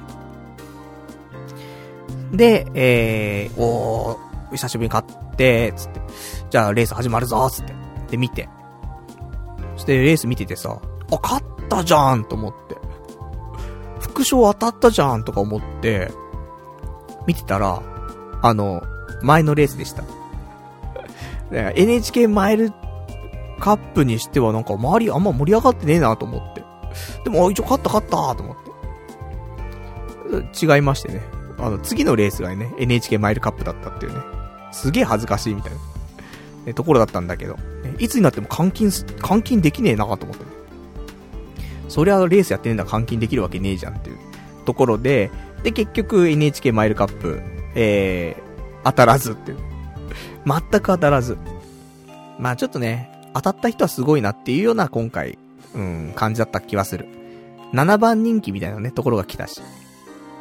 なかなかね、読み切れないところではあったんじゃないかな、思いますけどもね。まあそんなのがあったりとか。あと、この、ゴールデンウィークやったことね、あれだ、母の日のプレゼントをね、えー、買いましたよ。母の日も来週でしょ？?5 月の13日。だからあの皆さん、あの、もし忘れていたんであれば、ね、えー、このラジオを聞いて気づいていただけたらというところで、まあ母の日ね、お花を毎毎年送ってましたけど、お花もね、もう、いいかなって思って。母もさ、あんま物捨てない人なのよ。そういうなんか、記念のもの捨てないタイプだと思うの、一応ね。特に息子からっていうところだからさ。そんなね、あの、一人、一人息子ですからね、私も。ね、あの、溺愛されて育ってきましたから、私。なので、なかなか捨てらんなくなっちゃうじゃんと思って。それがさ、カーネーションとかだったらね、カーネーションっていうかその、鉢植えとかだったら、庭とかに埋めればいいけど、ね、あのプリザーブドフラワーとかになるとさ、なんかそんなんばっかり増えてっちゃうじゃん。なかなか借りねえし、つって。まあね、いろんな部屋に飾ればいいんだろうけど。だから今回どうしようかなと思って、あの、花やめようと思って。で、あの、やっぱり雑貨系、あげたいなって思ってさ、父の日とかはね、結構雑貨が多いんだけどさ、母の日も雑貨かなと思って。で、いろいろ調べたところ、行き着いたのが、あの、日傘を、まあ、若干普通の傘としても使えるらしいんだけど、まあ、日傘というポジションでね、渡そうかなと思って、で、あの、私ね、北欧のインテリアとか雑貨好きなんで、まあ、そういうところから、あの、マリメッコっていうね、あの、ブランドというか、ところの日傘にして、あの、黒い、ちょっと大きめの黒い花の絵がプリントされているやつで、まあ、花だからね、まあ、母の日の花と代わりには、まあ、いいっちゃいいのかなと思って。まあ、赤い花と黒い花があるんだけど、でも赤い花だとなかなか日常使いしづらいかなって思って、やっぱ黒いね、大きな、ね、花だったら、そういう、テキスタイル的なね、ところで可愛いやつだなと思って。なんで、ちょっとマリメッコの日傘を、えー、注文したっていうところ。ただゴールデンウィークだからさ、あの、まだネットで買ったわけ。だから、まだ確定してないんだよね。それが怖いね。で、メッセージカードもつけてくださいとか言っちゃって。どうなることやらなんだけど、まあ一応そこはね、あの、まあ最悪、うん、難しければ、まあ東急ハンズとかね、ロフトとかでも多分売ってるでしょう。売ってんのかな？売ってなかったら、あの、フランフランとか行けば売ってるんじゃなかろうかと思ってますんで。まあそんな感じかなと。いうところが、今週、ゴールデンウィーク。で、まだあるね。まだゴールデンウィークあるね。結構大きいの、1個あるんだけど、ゴールデンウィーク初日だ。えー、5月の3日なんだけど、あの、結局なんか、何の予定も、ね、えー、まあ、予定がないわけじゃなかったけど、大きな予定が特にあるわけでもないっていうね、ところだったんだけど、で、あの、まあ、3日ね、あの、結局、ね、どうなるんだろうこのゴールデンウィークなんて思いつつ。ね、あの、コインランドリーってさ、洗濯してたの。夜にね。夜、何時かな ?8 時半ぐらいかなね、洗濯して、あのー、乾燥機かけようかなみたいなところだったんだけど。そしたら洗濯してたらさ、LINE 来てさ、そしたらあの、職場の同僚の女の子から LINE 来てさ、あの、今池袋いるんですけど、時間があったらちょっと、ね、飲んだりとかしませんかみたいな来て。でそしたらさ、あっつって。内藤さんもう池袋じゃなかったっすね、つって。失礼しました、みたいになって。いやでも、俺このまま、ゴールデンウィーク、なんかその、なんもないで終わっちゃうぞと思って、別にソープ行く気なかったから、そもそもさ。土曜日とか。ねえ、あの、あとなんか大した用事ないしと思って。そしたら、いや、ちょっとじゃあ、行こうよ。っていう話して。んで、で、他にもね、その、他の同僚、ちょっと呼ぼう、呼ぼうって話になって、で、結局、なんか、ただゴールデンウィークだからね、実家に帰省しちゃってる人がいたりとかして、いつも来るような人が。とか、なんか奥さんと、ね、ご飯食べ行っちゃってるとか人がいたりとかして。なかなか集まりはそんなになかったんだけど、結局俺と、その、同僚の女の子と、あとは同僚の男の子まあ、男の子って表現もあれだけど、の3人で集まることになって、で、だ俺も選択してるんだけどっていうね。だからちょっとまだ動けないんだが、つって、でも、まあまあ、みんな集合が同じぐらいになりそうで、20、22時ぐらいか。遅えなと思って。22時に渋谷で集合してさ。そんで、ね、酒飲んで。で、ああだこうだ話してさ。で、いいんだよね、やっぱりこの、最近この同僚たちと飲むのが、結構好きなんだよね、俺もね。なので、あの、いつもだったら結構ね、俺も、億劫だなと思ってね、あの、うん、行かないってなるんだけど、行くってなってさ、まあまあ珍しいこともあるもんだなと思うんだけど。で、そんなんでさ、普通に楽しくね、飲んで。で、その後、あのー、まあ、一軒目で軽く、軽くだったつもりだったんだけど、11時半ぐらいになったのかな、そっから。1時間半ぐらい結局飲んでてさ、軽くなんだけど。どうしよっか、つって。で、2軒目、えー、どっか行くつって。じゃあちょっとまあ歩きながら考えようか、つって。ただ歩いてるだけじゃ、あれだから、つって。じゃあストロングゼロ飲もうぜ、つって。最近もちょっとストロングゼロね、えー、飲むブーム来てますから。で、それ買ってさ、みんな500、500ミリのロング缶買って、飲みながらね、街を徘徊して。で、結局なんか、うだうだしてさ、なんか、うろうろして終わっちゃったんだよね。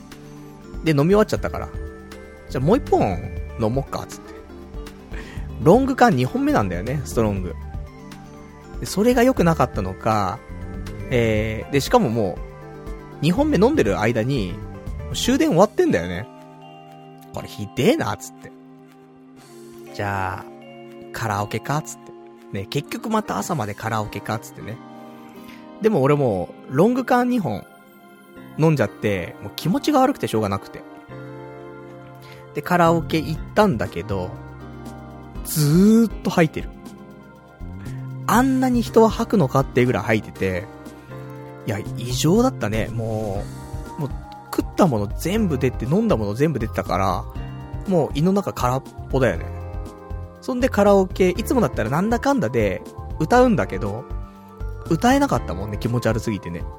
だから寝てた。最低だよね。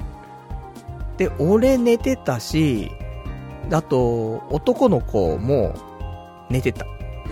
二人ともロング缶2本飲んで潰れちゃって。その前もちょっと飲んでるからね。でもあるけど。女の子は、あの、歌ってた。もったいないし歌いますっつって。歌ってたけども。強えなと思ってね。で、そんなんでさ。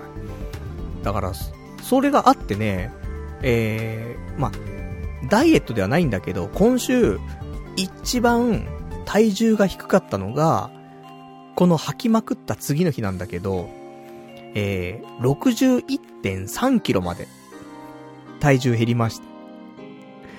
いや、吐きすぎ。ね、その後うんこしてさ、あの、その後はうんこは家でしたんだけど、だからもう、胃の中の腸の中も何にもなくなって、で、61.3キロと。で、体脂肪が19.4%ぐらいかな、とかなって、まあ、完全にピークだね。で、このね、あの、昨日今日で、ね、えー、めちゃくちゃ食っちゃったから。なので、えー、今63、63キロぐらいなっちゃってる気がするんだけど。あの、まあ、ゴールデンウィークだったと。ね、正月太りみたいなもんだからさ。まあ、こっからね、ちょっとまた来週、ダイエットをね、まあ、継続してね、続けていきたいなと思ってますけどもね。あのー、あれですよ。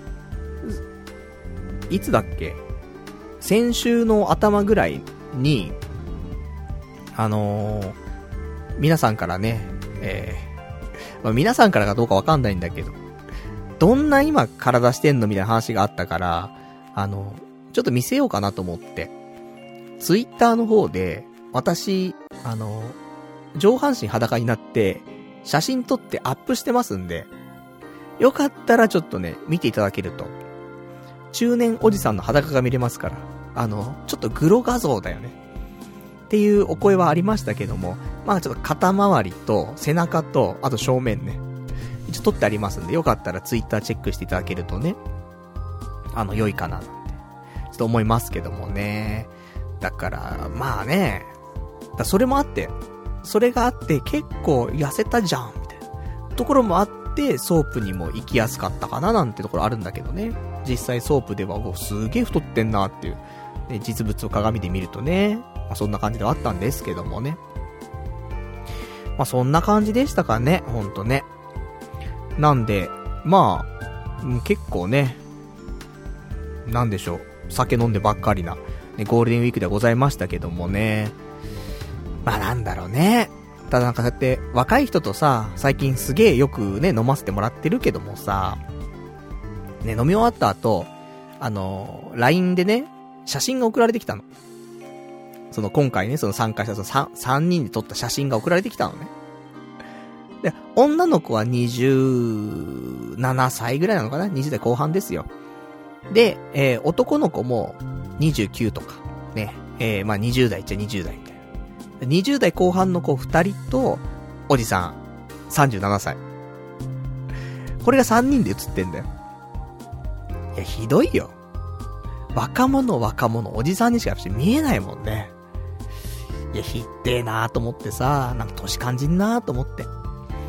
だって、パッと見さ、俺、見ると、なんかもう、なんだろう、ニュースなの、小倉さんいるじゃないワイドショーの。小倉智明さんと、あともう松方弘樹さん。亡くなってしまいましたけど。小倉さんと松方さん足して2で割ったような、まあ、プラスなんか、あの、ネズミ先輩みたいな。そんなのが映ってるからね、一人。若者の隣に。これはひどいと思って。そういうのを、なんかあるとさ、少し、な、ちゃんとしなきゃなって、思うところはある。なんかそうやって、まあ、これ、これはでもいいね、なんか傾向にはあるかなと思って。例えばなんか、そう、年相の格好しろとかそういうわけわけじゃないんだけど、ね、若い格好しろとか年相とかそういうんじゃないんだけど、やっぱそれなりに、ね、ちゃんとしたファッションというとか、とかさ、あの、気をつけるとか、まあ、髪型、髪の毛ないけども、髪型気をつけるとか、じゃあ眉毛とか、いろいろあるじゃん。できることは。とかさ、実際にこれから、婚活とかして人と会うってなった時に、やっぱもう少し気をつけるべきだよねっていうのを、なんか少しずつ考えさせられるな、とは思うよ。だからこうやって若い人たちとね、飲みに行かせてもらうっていうのは、なんか、現状の、この10年間ぐらい、なんかおろそかにしてきた、その、女性に対するとか、人に対するとか、いうところを、なんか、あの再確認というかね、あ、改めてしなくちゃいけないんだなって思わせてくれてるっていうのはあるから。なので、あのまあ、ちょっと頑張ろうかなと。ね、だから、ダイエットも、やっぱちゃんとしなくちゃいけねえしなと思って。とかね、そんなところでございましたね。なかなか、充実したっちゃ充実した、ね、ゴールデンウィークだったかもしれませんけどもね。あの、まあ、大体二日酔いだったってね。ずっと背中痛いっていうね、ところもございますけど。まあ、あと他にね、えー、婚活じゃあしなかったかっていうと、ちょっとだけね、しましたけど、あの、したのは何かっていうと、婚活パーティーに行ったわけではなく、えー、婚活のアプリだね。を1個入れました。えー、何を入れたかというと、今まで使っていたのが、まあ、メインで使っていたのが、ペアーズ。ね、これ有料会員になりましたし。まあ、何もやってませんけどもね。アクション起こせてない。で、えー、他にもう一個やってたのが、タップル。前でタップル誕生って名前だったけど、今、なんか名称が統一されたのか、タップルって名前だけになってますけど。やったんだけど、またね、これをね、違う方からアプリの情報をいただいて、あのー、友達が、あのー、このアプリを使って彼女できたんだよ。っていうね、情報をもらって。いやいやと。別にその人アプリ使わなくたって彼女できるタイプの人なんでしょ？って聞いたら、いや、できないやつって言ってたから、あ、じゃあいいんじゃない？と思って入れたのが、よくさ、ツイッターとか見てるとさ、広告とかで流れてくんだけど、あの、Wiz っていう、メンタリスト DAIGO がなんか監修している、その恋愛の、その婚活アプリなんだけど、で、この Wiz っていうのがいいよって聞いて、じゃあちょっとやるか、つって。で、登録して、で、いろいろと、まあ、なんか、書くもん書いてやったんだけど、結局、何にも起きてはないんだよ。だけど、いい気がする。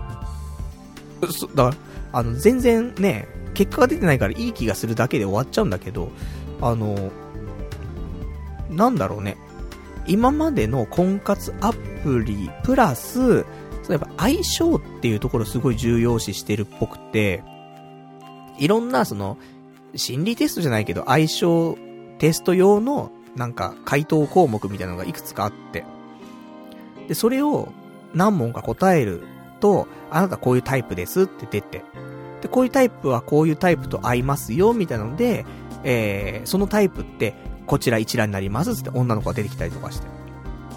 で、それは女の子からも、側からも、そういう自分に合うタイプっていうのが絞り込めて、っていうのが、いくつもあんのよ。だからね、あの、あのね、難しいのはさ、この婚活アプリ。あの、登録者が多すぎるんだよね。で、誰にしていいかわかんないっていうのはちょっとあると思う。この子いいかなとか、うん、でも、こっちの方がいいのかなとかって。でも、ちょっとなんか後押しあったらさ、また少し違うじゃない。この子、うん、ちょっと顔あんまり好みじゃないけど、うーん、決めてもないしな、スルーみたいになるじゃん。それが、この子すげえ性格合うのかもしんないな、ってなったりするんだよね。そういう意味では、なんか他のアプリとまたちょっと違うところで、あの、まあ、なんかやりやすいというか、あの、いいのかなと思って。いつもはなんか、女性からいいねとか来ないんだけど、ちょっと来るよ。ウィズ。うん。まあ、でもそれもね、あの、俺はいいねを、じゃないからさ、スルーすんだけど、でも、いいかもしんないってちょっと思ってます。だからなんか、あの、やりとりしたいななんて女の子からいいねが来たら、ま、これは有料会員になってもいいんじゃないかなってちょっと思ってるけど、まあそこまでね、何か起きるかわかりませんけども。なので、えー、ペアーズ、タップル、ウィズ。ね、この、あのー、三種の神器で私ね、えー、婚活やりつつ、あとは、あの、普通の婚活パーティーじゃないけど、そういうリアルなね、イベント出つつ、ね、やっていこうかななんてね、ちょっと思っておりますけどもね。じゃあ、あと、あとは、今週あったこと。まあまあ、こんなもんでしょうかね。じゃあ、あと、あの、お別れのコーナー行く前までに、ね、えー、1個。あの、サクッと。今週の映画インプレッション、ね、行きたいと思うんですけども、今週見た映画、ね、一応、あの、映画を見ることでね、えー、私の中のね、常識が少しずつ戻っていくってところと、あと映画には、ね、若干の恋愛要素入ってますから、恋愛脳になっていくっていうね、このね、両方の、まあメリットがあるかなと思って見てるんですけども、えー、今週見た映画は、冷たい熱帯魚です。そのシオン監督なんですけど、あの、まあ前々から結構、んなんだろうな、周りではおすすめしてくる人が多くて、そのシオン監督のことを好きな人が多いんだよね、結構ね、俺の周りなのかな。なので、見たいな見たいなと思ったんだけど、なかなか見る機会なかったんだが、えー、まあ、今週見まして、ね、Amazon プライムでまだ、あの、無料で見れますから、まあ、よかったら見ていただきたいなと思うんですけど、あのー、まあ、そんな、そんなになんか、すごい揺れ動かされるような感じではなかったんだけど、その、俺の人生と重ねて見れるかっていうと、そういうんじゃなくてさ、あの、結局何なのかっていうと、まあ、なんか、あの、連続殺人犯とかになんか巻き込まれてっちゃうような話みたいなやつなんだけど、簡単に言っちゃうと。すごい狂気に満ちてる、えー、お話ではあるんだけど、だから、話自体はす、ごく、あの、まあ、面白いって言ったら良くないんだけど、もともとね、えー、実話なのかな？それをベースにして作ってるから、あの、その、面白いとかって言っていいような、えー、内容ではないんだけど、ああいうなんかバイオレンス、サスペンス、ね、そういうの好きだったりとかするとね、あの、いいんじゃないかなって思うし、まあ、なんか日本映画のあの、ちょっと、なんかだるい感じはない気はするね、やっぱりね。うん。っていうのもあるし。で、結局ね、あのー、まあ、最終的に何なのかっていうので俺思うのは、まあ、誰しもね、すごいなんか狂気を持っているなっていうことなのかなって思って。まあ、これはフィクションだろうがノンフィクションだろうがね、結局伝えたいことっていうのは多分あってさ。で巻き込まれてっちゃう人も本当にもう、優しいというか気が弱いというかわかんない。そういう人がどんどんそういう巻き込まれてっちゃうんだけど、でも、そういう人にもね、やっぱり狂気は、あるのか？うん、それが、あの、本当の狂気なのか、作った狂気なのかはまたわからないけども、でもどういう形でも狂気は、やっぱし、人の中には何かしら住んでいて、制御してるのか、ね、制御してないのかちょっとわかんないけど、とか。とかね。まあ、いろいろあって。で、最後ね、これも超ネタバレになるから、あの、あんまり言いたくないんだけど、まあ、ネタバレにならないに言いますけど、ま、最後の方でさ、娘が、ね、いるの、その主人公の男の人の娘がいるんだけど、こいつの演技がさ、いや違うだろってのあったの、最後。うん、そうじゃねえだろって思ったら、あのね、クソ演技かと思って。そしたら合ってた。ね。あ、じゃあその演技でいいわ、みたいな。そういうのがあったから、ちょっと最後の方ね、あの、多分、今の発言聞いてみると、あそういうことてなるんじゃないかなと思うんだけど。ね、そこでそんな演技なんねえだろうって思って、もうなんかクソ映画になっちゃうじゃん、最後でって思ったら、あ、あ、合ってましたみたいな。ね、そういうのはありましたけどもね。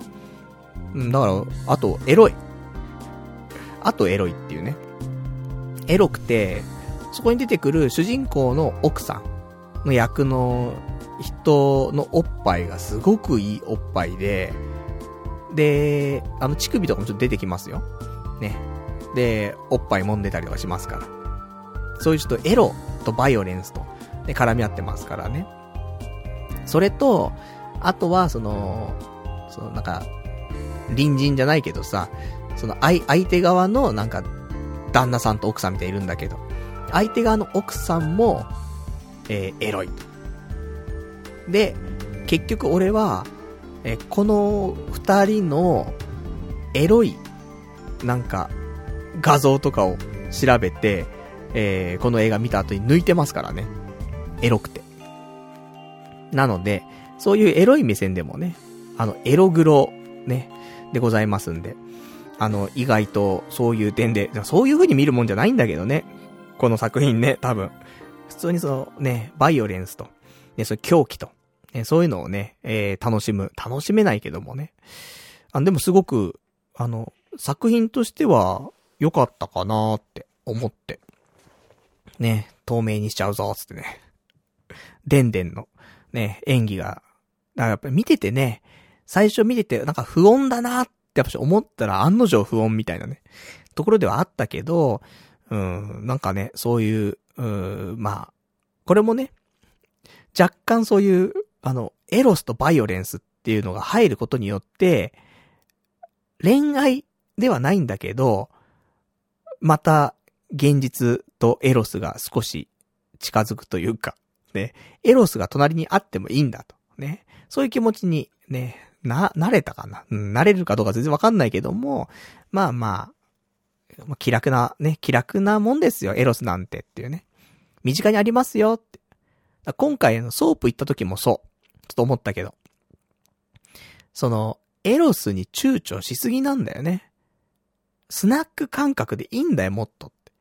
思うんだけど、なかなかね、えー、これまでスナック感覚でエロスをね、体感できなかったのは、やはり、映画を見てこなかったからだなっていうことをね、私はもう思い込んでおりますんでね。映画見てソープ行ってればエロスなんて隣にあるんだというところで、本当にもう一人で飲み行った時に隣に女の子いて、ちょっとエロスつって、うん、エロスつって、で、パコパコつって、それあったかもしんないのに。もうこれもすべて映画見なかったせいだなーっていうことをね、えー、痛感したというね。まあ、そんなね、えー、映画で、映画ではなかったけどもね、そんな感じでございやすと。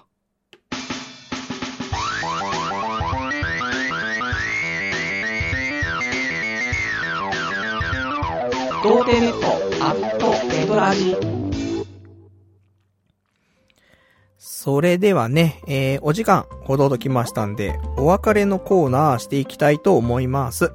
お別れのコーナーはね、今日喋れなかったこととか、あと読めてないお便りなんかをね、つらつらとご紹介していきたいと思います。それでは、いただいてますお便りを、えー、ゴンゴンと読んでいきましょうか。ラジオネーム、草壁さん。えー、パルさん、こんばんは。掲示板閉鎖ということで、記念書き子です。お便りは今後はメールのみということで、掲示板派の私としては寂しく思います。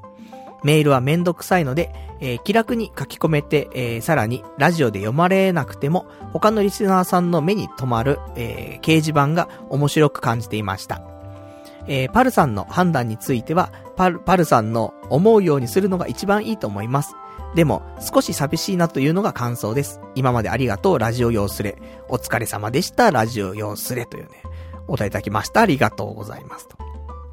ね、ところどころパルさんっていう言葉がね、えー、変わってたりとかしてね、それ読み替えないといけないっていうね、あの、そんなお答えいただきましたけどもね。まあそうなんだよね。その掲示板って俺が読むだけじゃなくて、リスナー同士での交流もあるんだよね。例えばこのね、直近だとさ、あの、自分 ED なんですけど、みたいなさ。したら、ね、なんか、そのうち治るよとかさ、そういうのあるじゃん。交流が。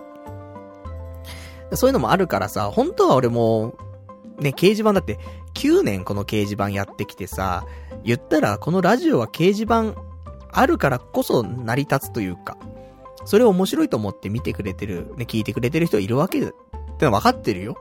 だから、本当は掲示板残したいんだけど、もう俺の精神が持たないのと、もうお便りという形態を保てなくなっていたりもするし、だそうすると、ね、同じ人が連打でずっとさ、短文で来られてもさ、もう、放送中にそれを、ね、なんか仕分けできないじゃない。あの、パーソナリティ一人では。で、他になんか AD とかいればいいよ。したら、あ、この辺、あの、見繕ってきました、って来たやつを読めばいいけど、そうじゃないからさ、その、目で追いながらさ、でも別のことを喋りながらとかさ、さすがにちょっと、ね、難しいなと思って。なので、まあ、しょうがない判断かなとは思うけどもね。まあまあ、あの、どういう風にやっていくのかっていうのは、まあ今後ね、考えていくけど、まず一旦、そういう、方向性でね、進めていきたいなと、ね、そんな風に思っておりますと。いうところ、ね、えー、さよなら、掲示板と、ね、いうところでございますね。あとは、いただいてます。えー、ラジオネーム、こしあん、えー、すいません。ラジオネーム、赤字社員さん。今日は、スペシャルウィークですね。今日はどんな企画があるのが楽しみです。風俗だけど、ちょっと、えー、がっかりです。あ、風俗だけだと、ちょっとがっかりです。正直パルさんって本番よりもオナニーの方が好きなイメージです。だからオナキンとは言わず、えー、2週に1回とかにしてほしい。えー、オナキンすると肌ツヤ良くなるし、えー、女性からの受けがいいと思う。臭い匂いとか感じないらしいですっていうね、お答えいただきました。ありがとうございます。なるほどね。あのー、まあ、今回、風俗だけっていうね、あのところになってしまいましたけど、まあまあね、あのー、吉原だったからね、よしとしてもらって。あとまあ、オナキンではなくね、オナキンっていうレベルだと1ヶ月とかね、なっちゃうかもしんないけど、まあ、オナニーは2週間に1回ぐらいのね、あの、カルオナキンね。そんぐらいすると、いいんじゃないですか。肌ツヤも良くなるし、女性からの受けも良くなる。ただ、俺が性犯罪する可能性も高くなるからな。良くない。ねえただ、ハゲとかもね、あの、ちょっと収まったりとかするって言うじゃない？だ、それもあんだけどさ、最近のその性欲というかさ、本当にここ最近だもんね、なんかその、1日2回するみたいな。まあ、ゴールデンウィークというか連休がすげえ多かったからね、1日2回してた時も多いのかもしんないけど、なんかね、最近のオナニーの回数がすげえ増えてるところはあるから、ちょっとオナキン、オナキンちょっと難しいなみたいなね、ところございますけども、まあ、良いかな。うん、ちょっとかん、考えらんねえな、でもな。前はさ、仕事が、ね、次の日あったらオナニーしないにしてたけど、知ってるもんね、最近。オナニーして4時に寝ても起きれちゃってんだよ。だからしちゃってる。なんだけどもね、まあちょっとその辺は、あのー、せめて、やっぱ週末だけにするとか、考えないといけないな、なんてね、そんなことは思っておりますよ、と。では、あと他のお便りを、えー、いただいてます。読んでいきましょうか。ラジオネーム。えー、ラジオネーム、うーん、854番さん。一部の変な発言するリスナーに引っ張られて、ラジオが書き回されるのは悲しいです。お便りを書かずに毎週楽しみにしているリスナーの方が圧倒的に多いと思います。今回で聞くのを、えー、聞くのやめますと書いておきながら、ずっと聞きつけて、聞き続けているリスナー。お便り読んでくれなくて、逆ギレしているリスナー。上げ足を取るために常にツイッターをチェックして批判するリスナー。まあ、無視でいいと思います。パルさんがかまっちゃうから鼻息をふんふん鳴らしながら新たな書き込みが来てしまうのかとっていうね。お答えいただきました。ありがとうございますと。こういうね、えー、リスナーの声もありますと。ね、いうところなんで、まあ私もね、あのー、なかなか、ね、さっきもちょっと言いましたけど、掲示板の件ね。まあ悩んでおりましてね、ずっと、あのー、まあ、なんか先延ばしにね、して判断してこなかったけどもね。まさすがにちょっとね、私、なんか、本来こういう風にやっていきたいのになって、面白いラジオがしたいのになって、あるのに、ちょっとそこと方向性が変わっちゃうようなね、お便りが多かった、多くなってきてしまったところもあるから、これがなんか、一概にじゃあ、リスナー側が全部悪いのかっていうとそうじゃないのかもしれないけど、ね、俺の行動だったり発言とかっていうのも、まあ、あるとは思うんだけど、まあ、とはいえね、あのー、ちょっと、私としてはなんか動画すぎてる気がして、えー、楽しめなくなって、ちょっとノイローゼ気味になってるから。ほんとね、あの、脳内リスナーがね、すごい、あの、強いよ。これやろうかなとか、こんなことやったらいいんじゃないかな、頭の中で思うじゃん。瞬間にリスナーのお便り来るからね、頭の中に。ねえ、そんなの、ね間違ってますよ、つって。それ違くない？つって。それ前も言ってたけどできてないでしょとか。全部頭の中で、あの、即答でね、お便り来るから。でもさ、俺ちょっと思うのよ。あの、結局、リスナーって、複数人じゃん。ね、あの何百何千っていう人が聞いてくれてるわけじゃない。で、で、俺は一人じゃない。だからさ、一人対多数ではあるんだけど、多数っていうのは、でも、リスナーっていう一つのくくりなんだよね。だから、あのー、例えば A っていう人が、なんか、なんだろうな。また、例えば数字で言ったらさ、A って人はそれは5だよって言ってて、あ、それは5なんだつって、こっちもじゃあ5の方向に、みたいなで進めていくと、他のリスナーは、いや、それ8だよって言ってきてさ、あ、8の方かって言ったら、他の人が1だよって言って、1なのかつって、なるじゃん。だからさ、もう、変な多重人格と対応してる感じになっちゃうのよ。あの、例えばそういう、方向性が一緒とかだったらそうじゃないんだけど、批判的な話だったりとか、なんか、それぞれ思うこと違うじゃん、リスナーによって。だから、この人はこれが正しいと思ってて、他の人は違うのは正しいと思っててってのが、いっぺんに来るから、あの、もうわかんないんだよね。ただただもう、思うのは、多重人格の人を、相手にしてずっと対応してると、こっちの精神がおかしくなるっていうのあるじゃん。よく、小説とかでもあるじゃん、そういうの。だから、その、ね、リスナーは、一人一人違うっていうのは分かっていはするんだけど、やっぱ結果的に一つの、一つにまとまっちゃうんだよね、俺の中で。だから、なんか、難しいんだよね。で、これが肯定的だったらさ、いいんだよ、多分。あの、別に俺がなんか変な風に変える必要もないから。あの、もっと頑張れ、もっと頑張れ、つってさ、その、いいんじゃん、いいんじゃん、つって。ね、パルナイトなんか動き始めたじゃん。頑張れよ。ね、さらに頑張れ、頑張れってなればさ。ああ、じゃあ頑張る、頑張る、なるんだけどさ。いや、それ違うだろ、つって。それは1だろ、つって。で、違うやつ、それは8だろ、つって。5だろ、つって。あ、つって。それがきついのかな？ーなんてちょっと思ったりはするんだよね。だから、まあね、もう俺が人格をね、その、リスナーの人格を統合するしかなくなってるんで、今。だからね、ちょっと多少、まあ、俺が話しやすいというか、求めてるお便りだったりとか。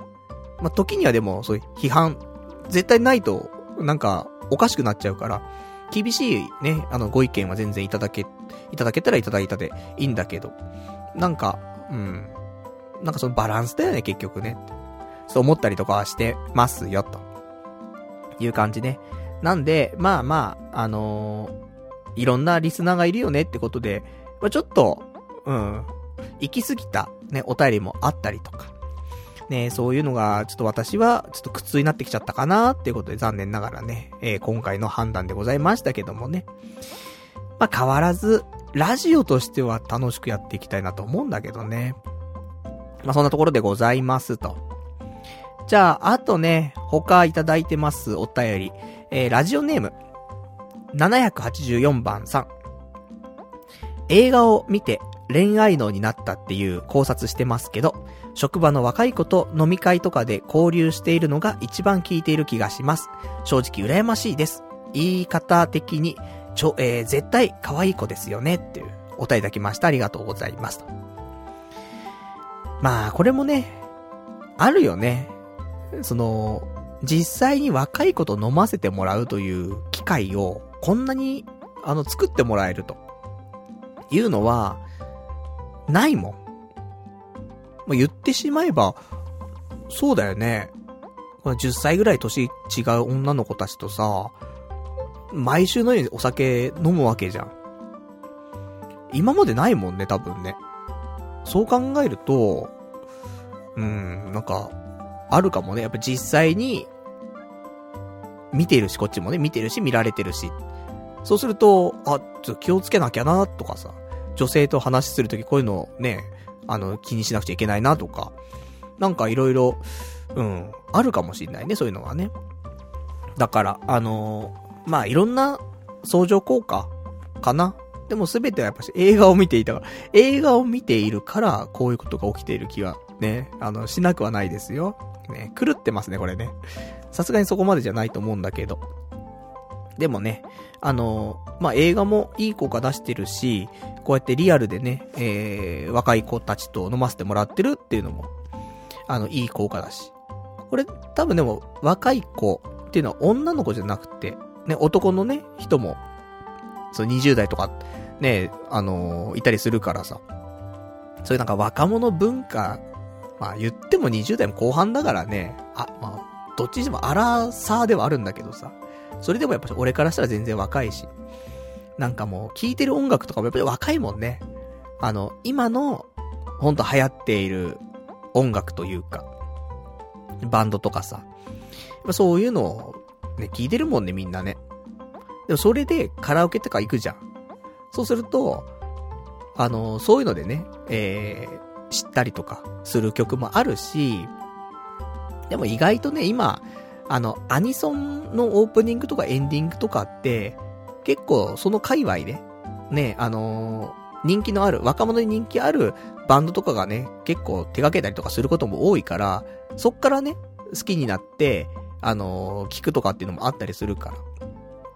だそんなんで、だから、あの、フレデリックとかね、俺、あのー、なんだっけ、あの、アニメのタイトルが出てきませんけどもね。あの、フレデリックこないだね、やってた面白いアニメ、ね、検索してください。あれでね、あ、いいじゃんって思って、恋と嘘だっけねそれでさ、いいなと思ってから、あの、ちょっと聞くようになって、他の曲もね、聞き、まあ、結構聞いて。そしたらなんか Amazon プライムのあの Amazon Music とかでもフレデリック、あの、いくつかアルバム聴けるようになってて。で、それで、ね、マラソンしながらとかでフレデリック聞いたりとかしてるから、まあ、で、若干その若者に、まあ、人気があるかどうかわかんないけども、あの別にアニメうんぬん関係なく人気のあるね、まあ、アーティストだなとか思うし、俺も好きだしとかね。とかそういうところでさ、なんか、あの、難しいよね。音楽って、あの、なんかどっかの、ね、統計であったけどさ、音楽って13歳とかで聞いたところがドンピシャみたいな。のがなんかどっかの記事であった気がするんで、13だか15。で、それを追ってさ、その頃のさ、ヒットのさ、あの音楽見てくとさま、そうだよねっていうような、やっぱラインナップなんだよ。15かなそう考えると。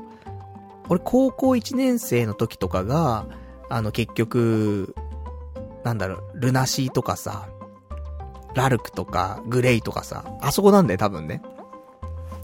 だからまあ、あそこが一番ドンピシャで、あそこがベースになってんだよね。そういうのと、まあ一緒のように、まあ今の若者もね、あの、その頃のやつだから、まあ若干ね、やっぱりおじさんになってきちゃうと、ちょうどなんか、音楽聴かなくなってた時期とかもね、重なったりとかして、よくわかんねえとかあったりすんだけど、まあまあね、まあそんなところでございましたか。じゃあ、あとは、えー、いただいてます。ラジオネームトリンドルさん。映画レビューは相変わらずパッとしないけど、おじさんが誰にも頼まれていないのに、義務感で映画を見続けているっていう現象自体が面白いから続けてほしいですっていうね、お便りいただきました。ありがとうございます。勝手にね、義務感だと思ってね、あの、やっておりますからね。まあ、来週、どうだろう、平日ね、なんかこの、ゴールデンウィークのスーパー休みがあった後の週だからさ、なんかバタバタしそうな気はすんだけど。まあ、早く帰れた日についてはね、えー、結構早く帰れたら映画見る。で、ほどほど早く帰れたらもう映画多分見れないので、えー、マラソンするっていうね。多分もうね、あの、鍛えているんだよ、体は。だから、あの、筋肉は結構、その内部にはあるんだけども、どうしようもないほどの皮下脂肪。だこれはもう本当走んないと絶対無理だなっていう感じになってるから、だから、本当に時間がなければ筋トレして、若干時間があれば走って、で、かなり時間があったら映画見ると。ね。これで、えー、ちょっと日々過ごしていこうかなと。ね、そんな風に思っておりますよと。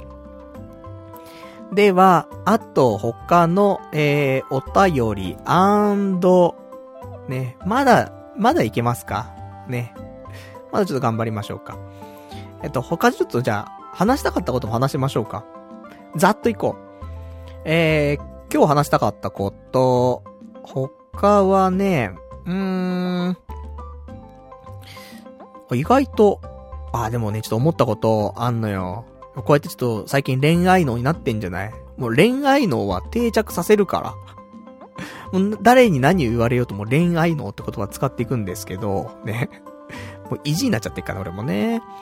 で、あの、だからまあちょっと、恋愛っていうのをちょっとね、現実的に考えられるようになってきたというところなんだけど、そうするとさ、やっぱりまた弱気なね、自分が出てくんだよなーと思って。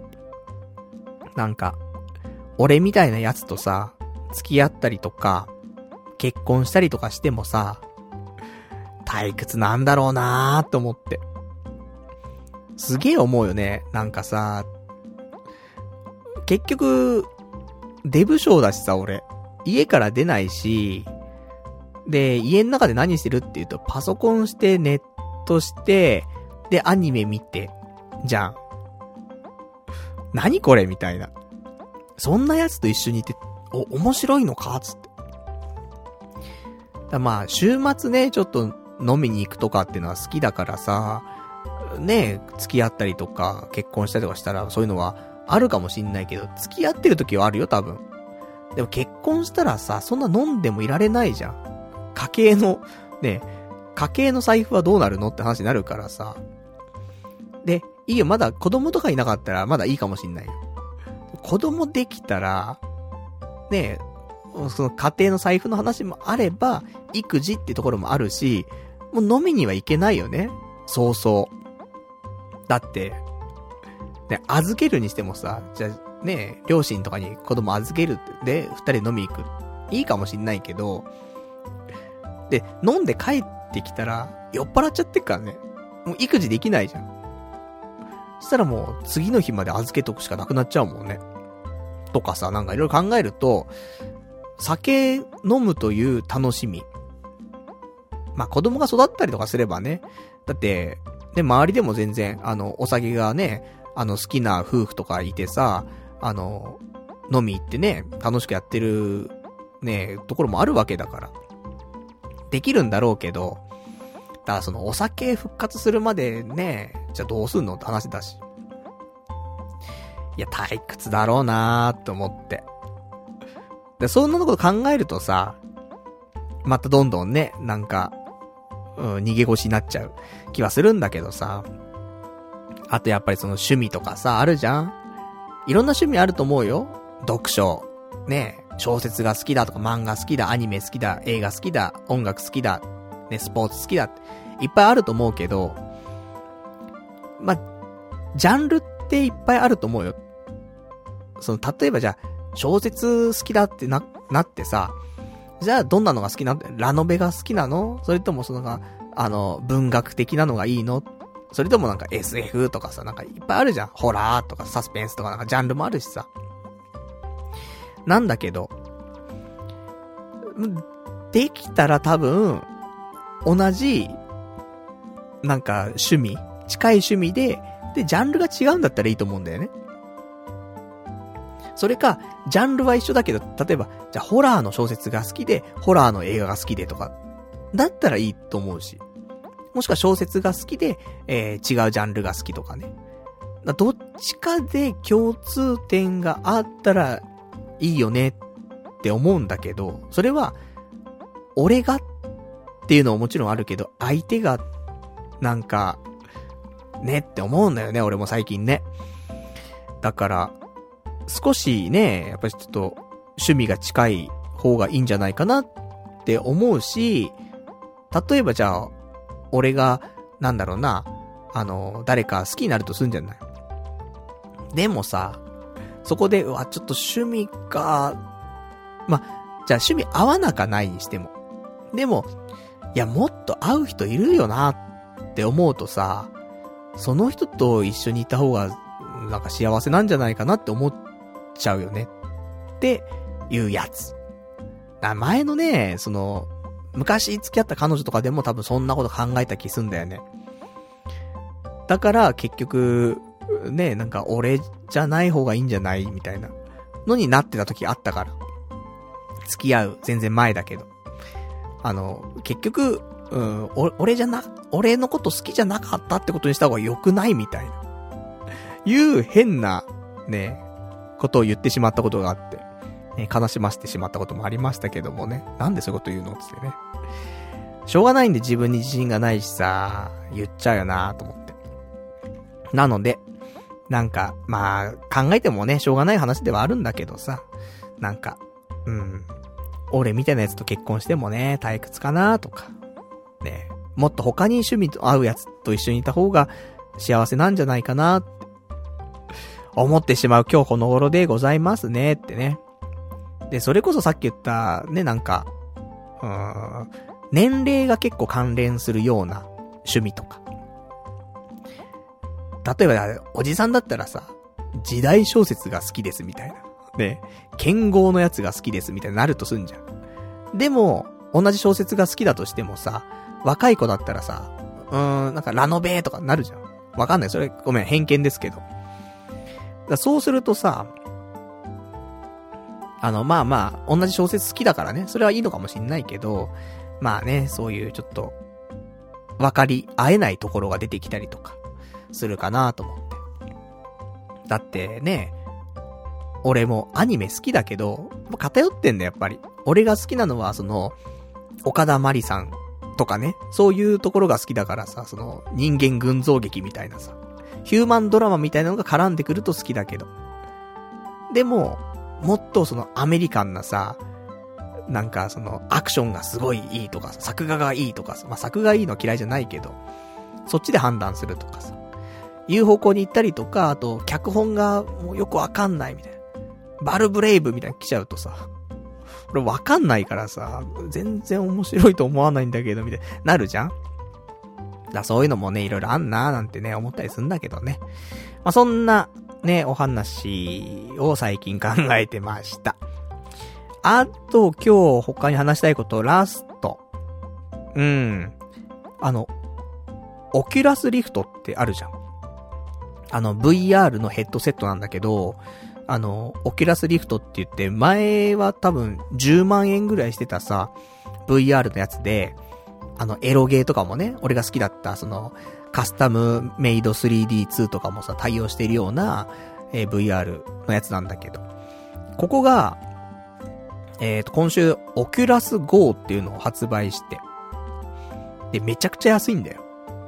前のはね、えっ、ー、と、もともと10万円とかしてるやつが、まあなんかセールだか、まあなんかモデルチェンジするんだかで5万円ぐらいになって、キャンペーンやったんだけど、それをはるかに凌駕した、えー、23,800円っていうね。まずなんか、容量で23,800円のバージョン。これ32ギガで、確か29,800円のやつが64ギガとか、だったと思うんだけど。でもね、その2万円台で買えちゃうっていうのが出てきて、でもスマホもいらない。で、パソコンもいらないと。なんか直、直でアプリ入れてそのアプリを使えるみたいな感じらしいのよ。ただ、やっぱり機能がね、若干制限されてるらしくて、その元々の5万円だ、10万円だしてたやつほどの、あの、機能は、やっぱり使えないんだけど、ただ、あの、DMM のプレイヤーは使えるっていうことだけは聞いてる。なので、俺もさ、DMM でよく、あのー、VR のさ、AV 買ったことあるけど、ね、前も多分買ったけど、もうラジオでも喋ってないぐらいね、だったりもするけど、あのー、まあ、コンテンツ豊富なわけだよね。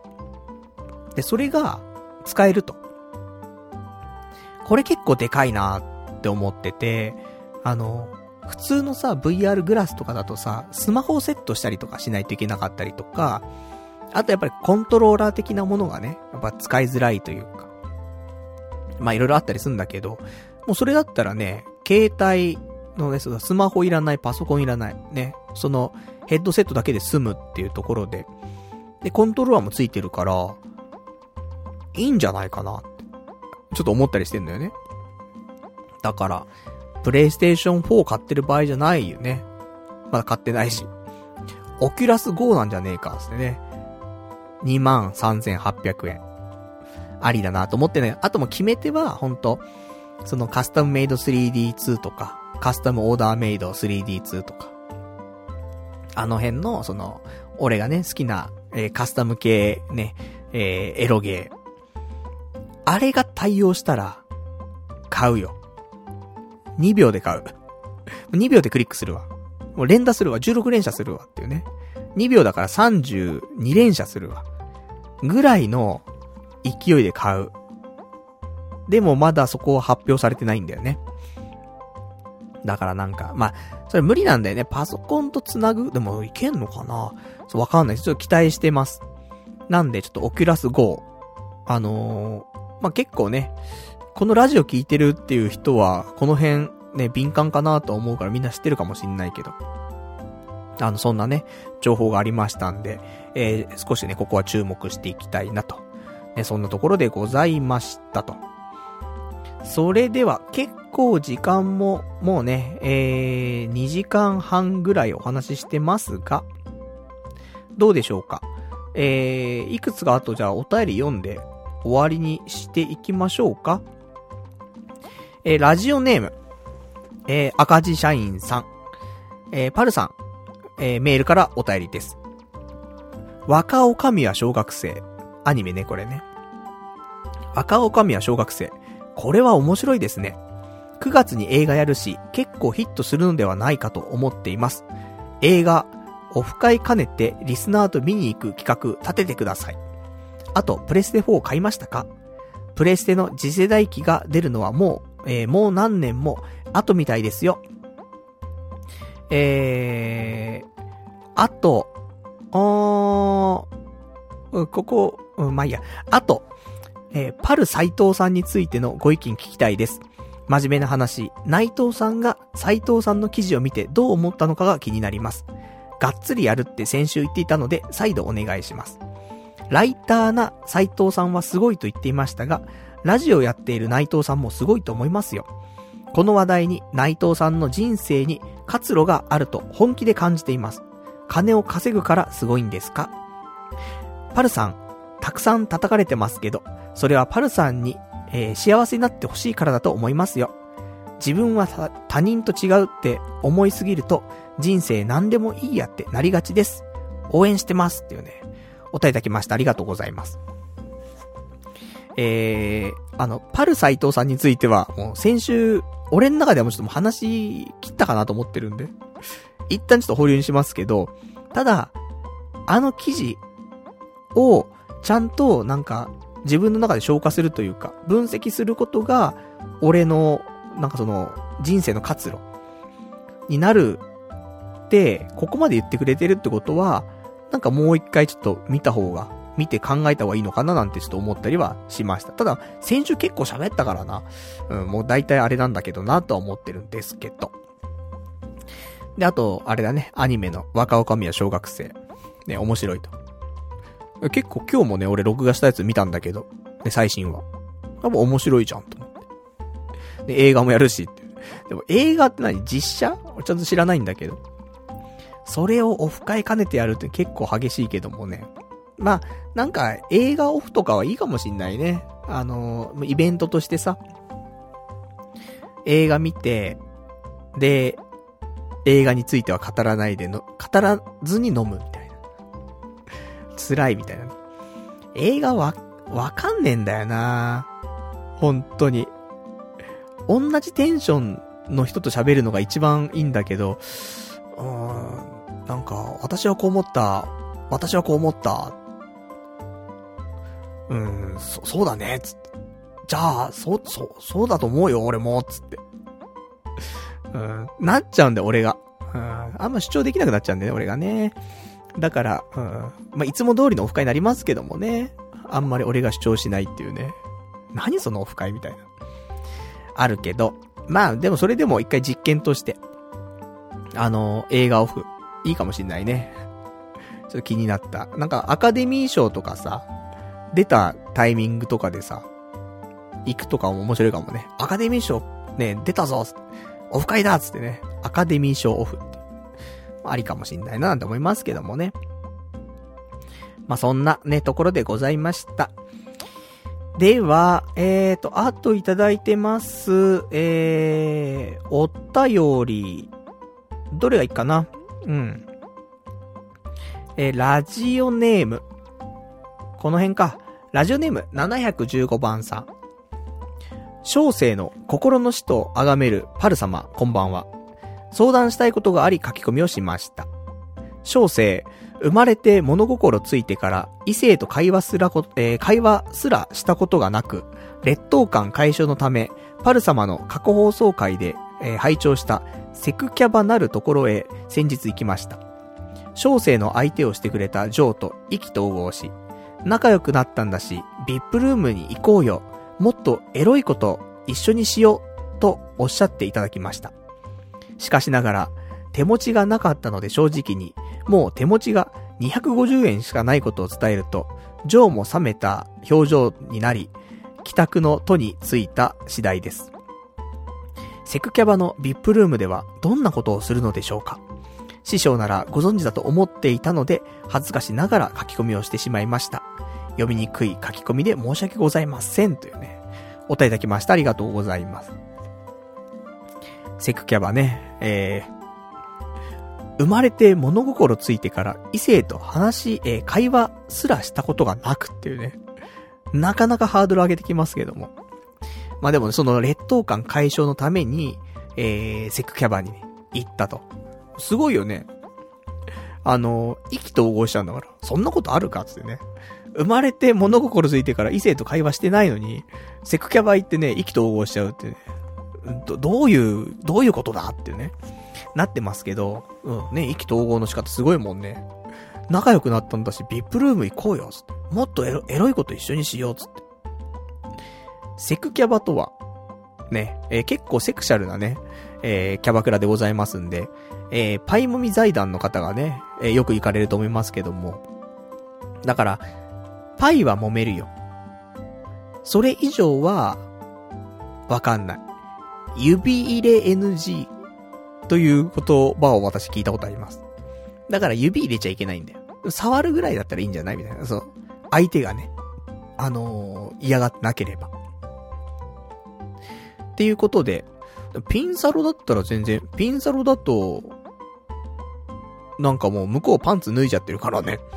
あの、まあ、指入れっていうかその、あの、何、何を入れなかったりすれば、ね、何でもいいみたいな感じするけどね、ピンサロの場合は。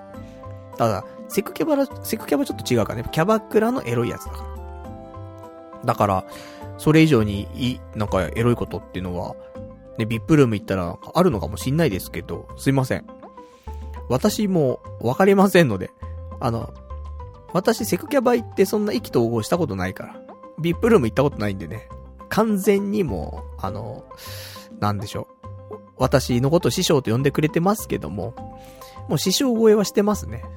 あの、一瞬で、ワンセットで師匠を超えてね、おりますんで。だから今度ビップルーム行った際にはね、どんなことできるのか、ぜひちょっと俺の方に教えてほしい。その内容によっては、あの、私、次回の、えー、第500回のスペシャルウィークで、で、セクキャバ行くかもしんないから、ビップルームに行くぞ、つってね。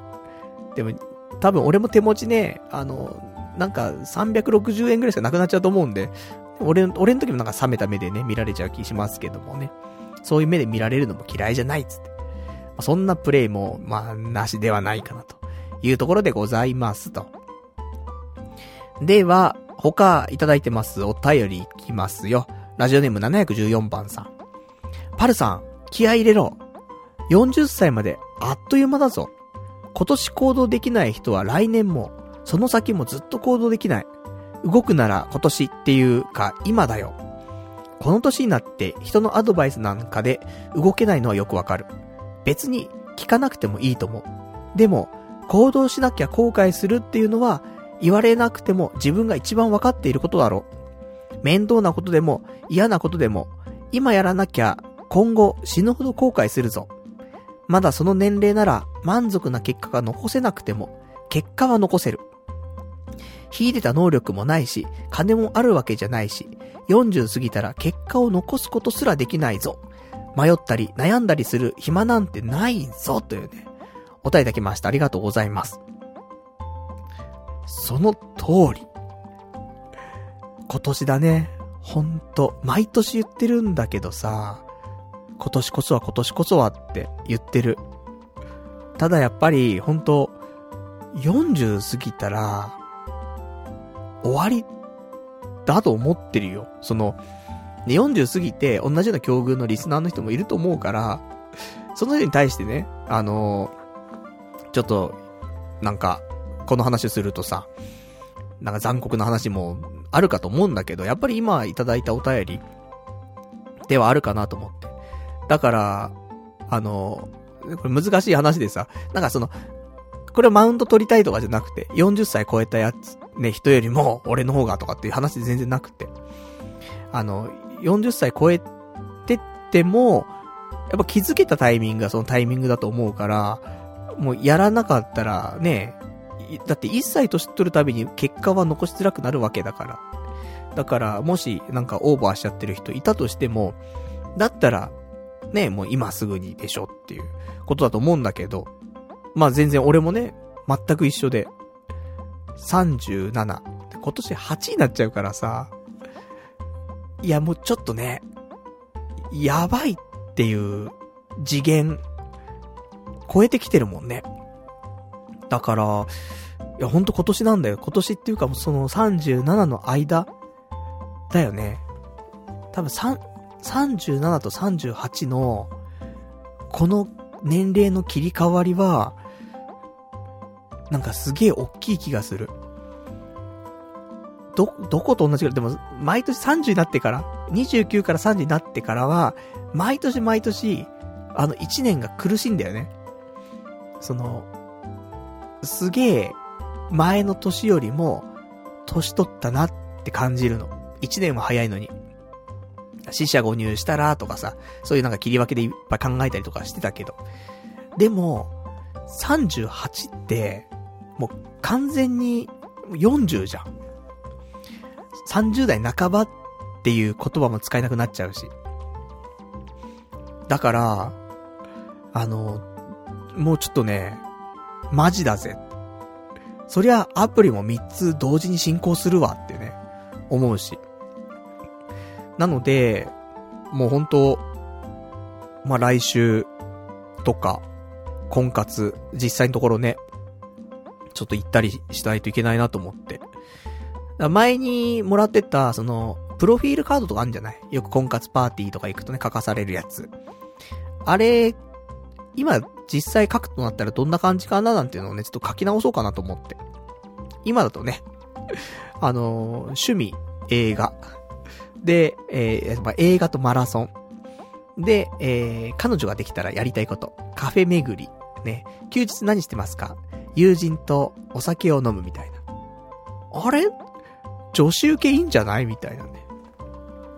まあ、蓋開けてみたらね、ただのね、あの、退屈なおじさんなんですけどもね。でもまあ、なんか、そういう、ね、外堀埋める必要もないんだけど、そんな感じだね。なんか実際に会ってドカンっていうよりは、なんかその、今の自分を少しね、変、変化させてきてるから、それを持って、まあ、婚活に臨むという、その準備ができてきたかなと。あと、興味あること、ダイエットつってね。女子じゃん、ただのつってね。女子力高しつってね。そんなのもね、一つかななんて思ってますんで、えー、ちょっとこの、このね、ゴールデンウィーク、まあ、ちょっとできなかったんで、本当はしたかったんだけど、そういうね、あの、プロフィールカードのね、ちょっと、見直しというかね。とか、ね、そんな感じでございました。では、えーと、あといただいてます。うーまあ、もう一通ぐらいかね、えー、いただいてます。お便りラジオネーム、ドクターウィングさん。パルナイトという男に依存しといて、マウントを取ってくるリスナーは一体何を望んでいる？明らかに自分より下の人間を作りたくて必死。パルナイトという男の全てがいいとは思わないが、俺はこのラジオは好きだわ。ただ一つ注文したいことがある。ローカルな店の話はもう少し減らしてくれ。田舎民、田舎民にはちんぷんかんぷんや。何はともあれ続けてくれこのラジオ。俺は好きだぜ。頼んだっていうね、お答えいただきました。ありがとうございますと。好きだと。ね、言ってもらえるのはね、えー、まあ男に言われても、女に言われてもね、嬉しいことだよね。ほんと。なので、ね、頑張ってね、このラジオはまだ続けていきたいなと。500回まではね、あの、100%、まあ、死なない限りやりますから。で、その先もね、ちょっとどうするか。まあ、10年っていうね、ところはね、あのー、まあ、絶対、やろうと。決めてますから。まあ、彼女ができたりとかね、なんかして、物理的になんかできない環境になってしまったらまた、話は変わるかもしんないけども。何らかの形でね、あのー、まあ、ラジオなり、情報発信なりは、まあ、していきたいなと思ってるんだけどもね。まあでも、ラジオがね、やっぱり長く続いてるっていうことと、聞いてくれてる人がね、こうやってたくさんいるっていうことでね、まあ、もうちょっとね、やっていきたいなと思ってますから、頑張りてえなと。いうところだけど、あの、ローカルな店の話はもう少しね、減らしてくれと。ね。田舎民にはちんぷんかんぷんという話でございますんで。まあ、あの、減らしつつね。あと、東京遊びに来る時とか、もしあったら、あの、どこ行こうかななんてね、あの、悩んでしまうこともあると思うんで、その時はね、あ、パルナイトの言っていた、あの、ローカルな店のね、えー、探訪をしてもね、面白いかな、みたいなところを、まあ、思っていただけたらなと思いますんで。まあ、本当はね、まあ、この、ローカルなね、お店の話。でも、まあ、調べてもらうと、まあ、関東なんで結構ね、でも私ね、東京だけじゃなくてね、あの、まあ、関東一帯だったりとかするから。でそれでもね、やっぱし、北とか西とか、に行くとやっぱしなかったりとかするから。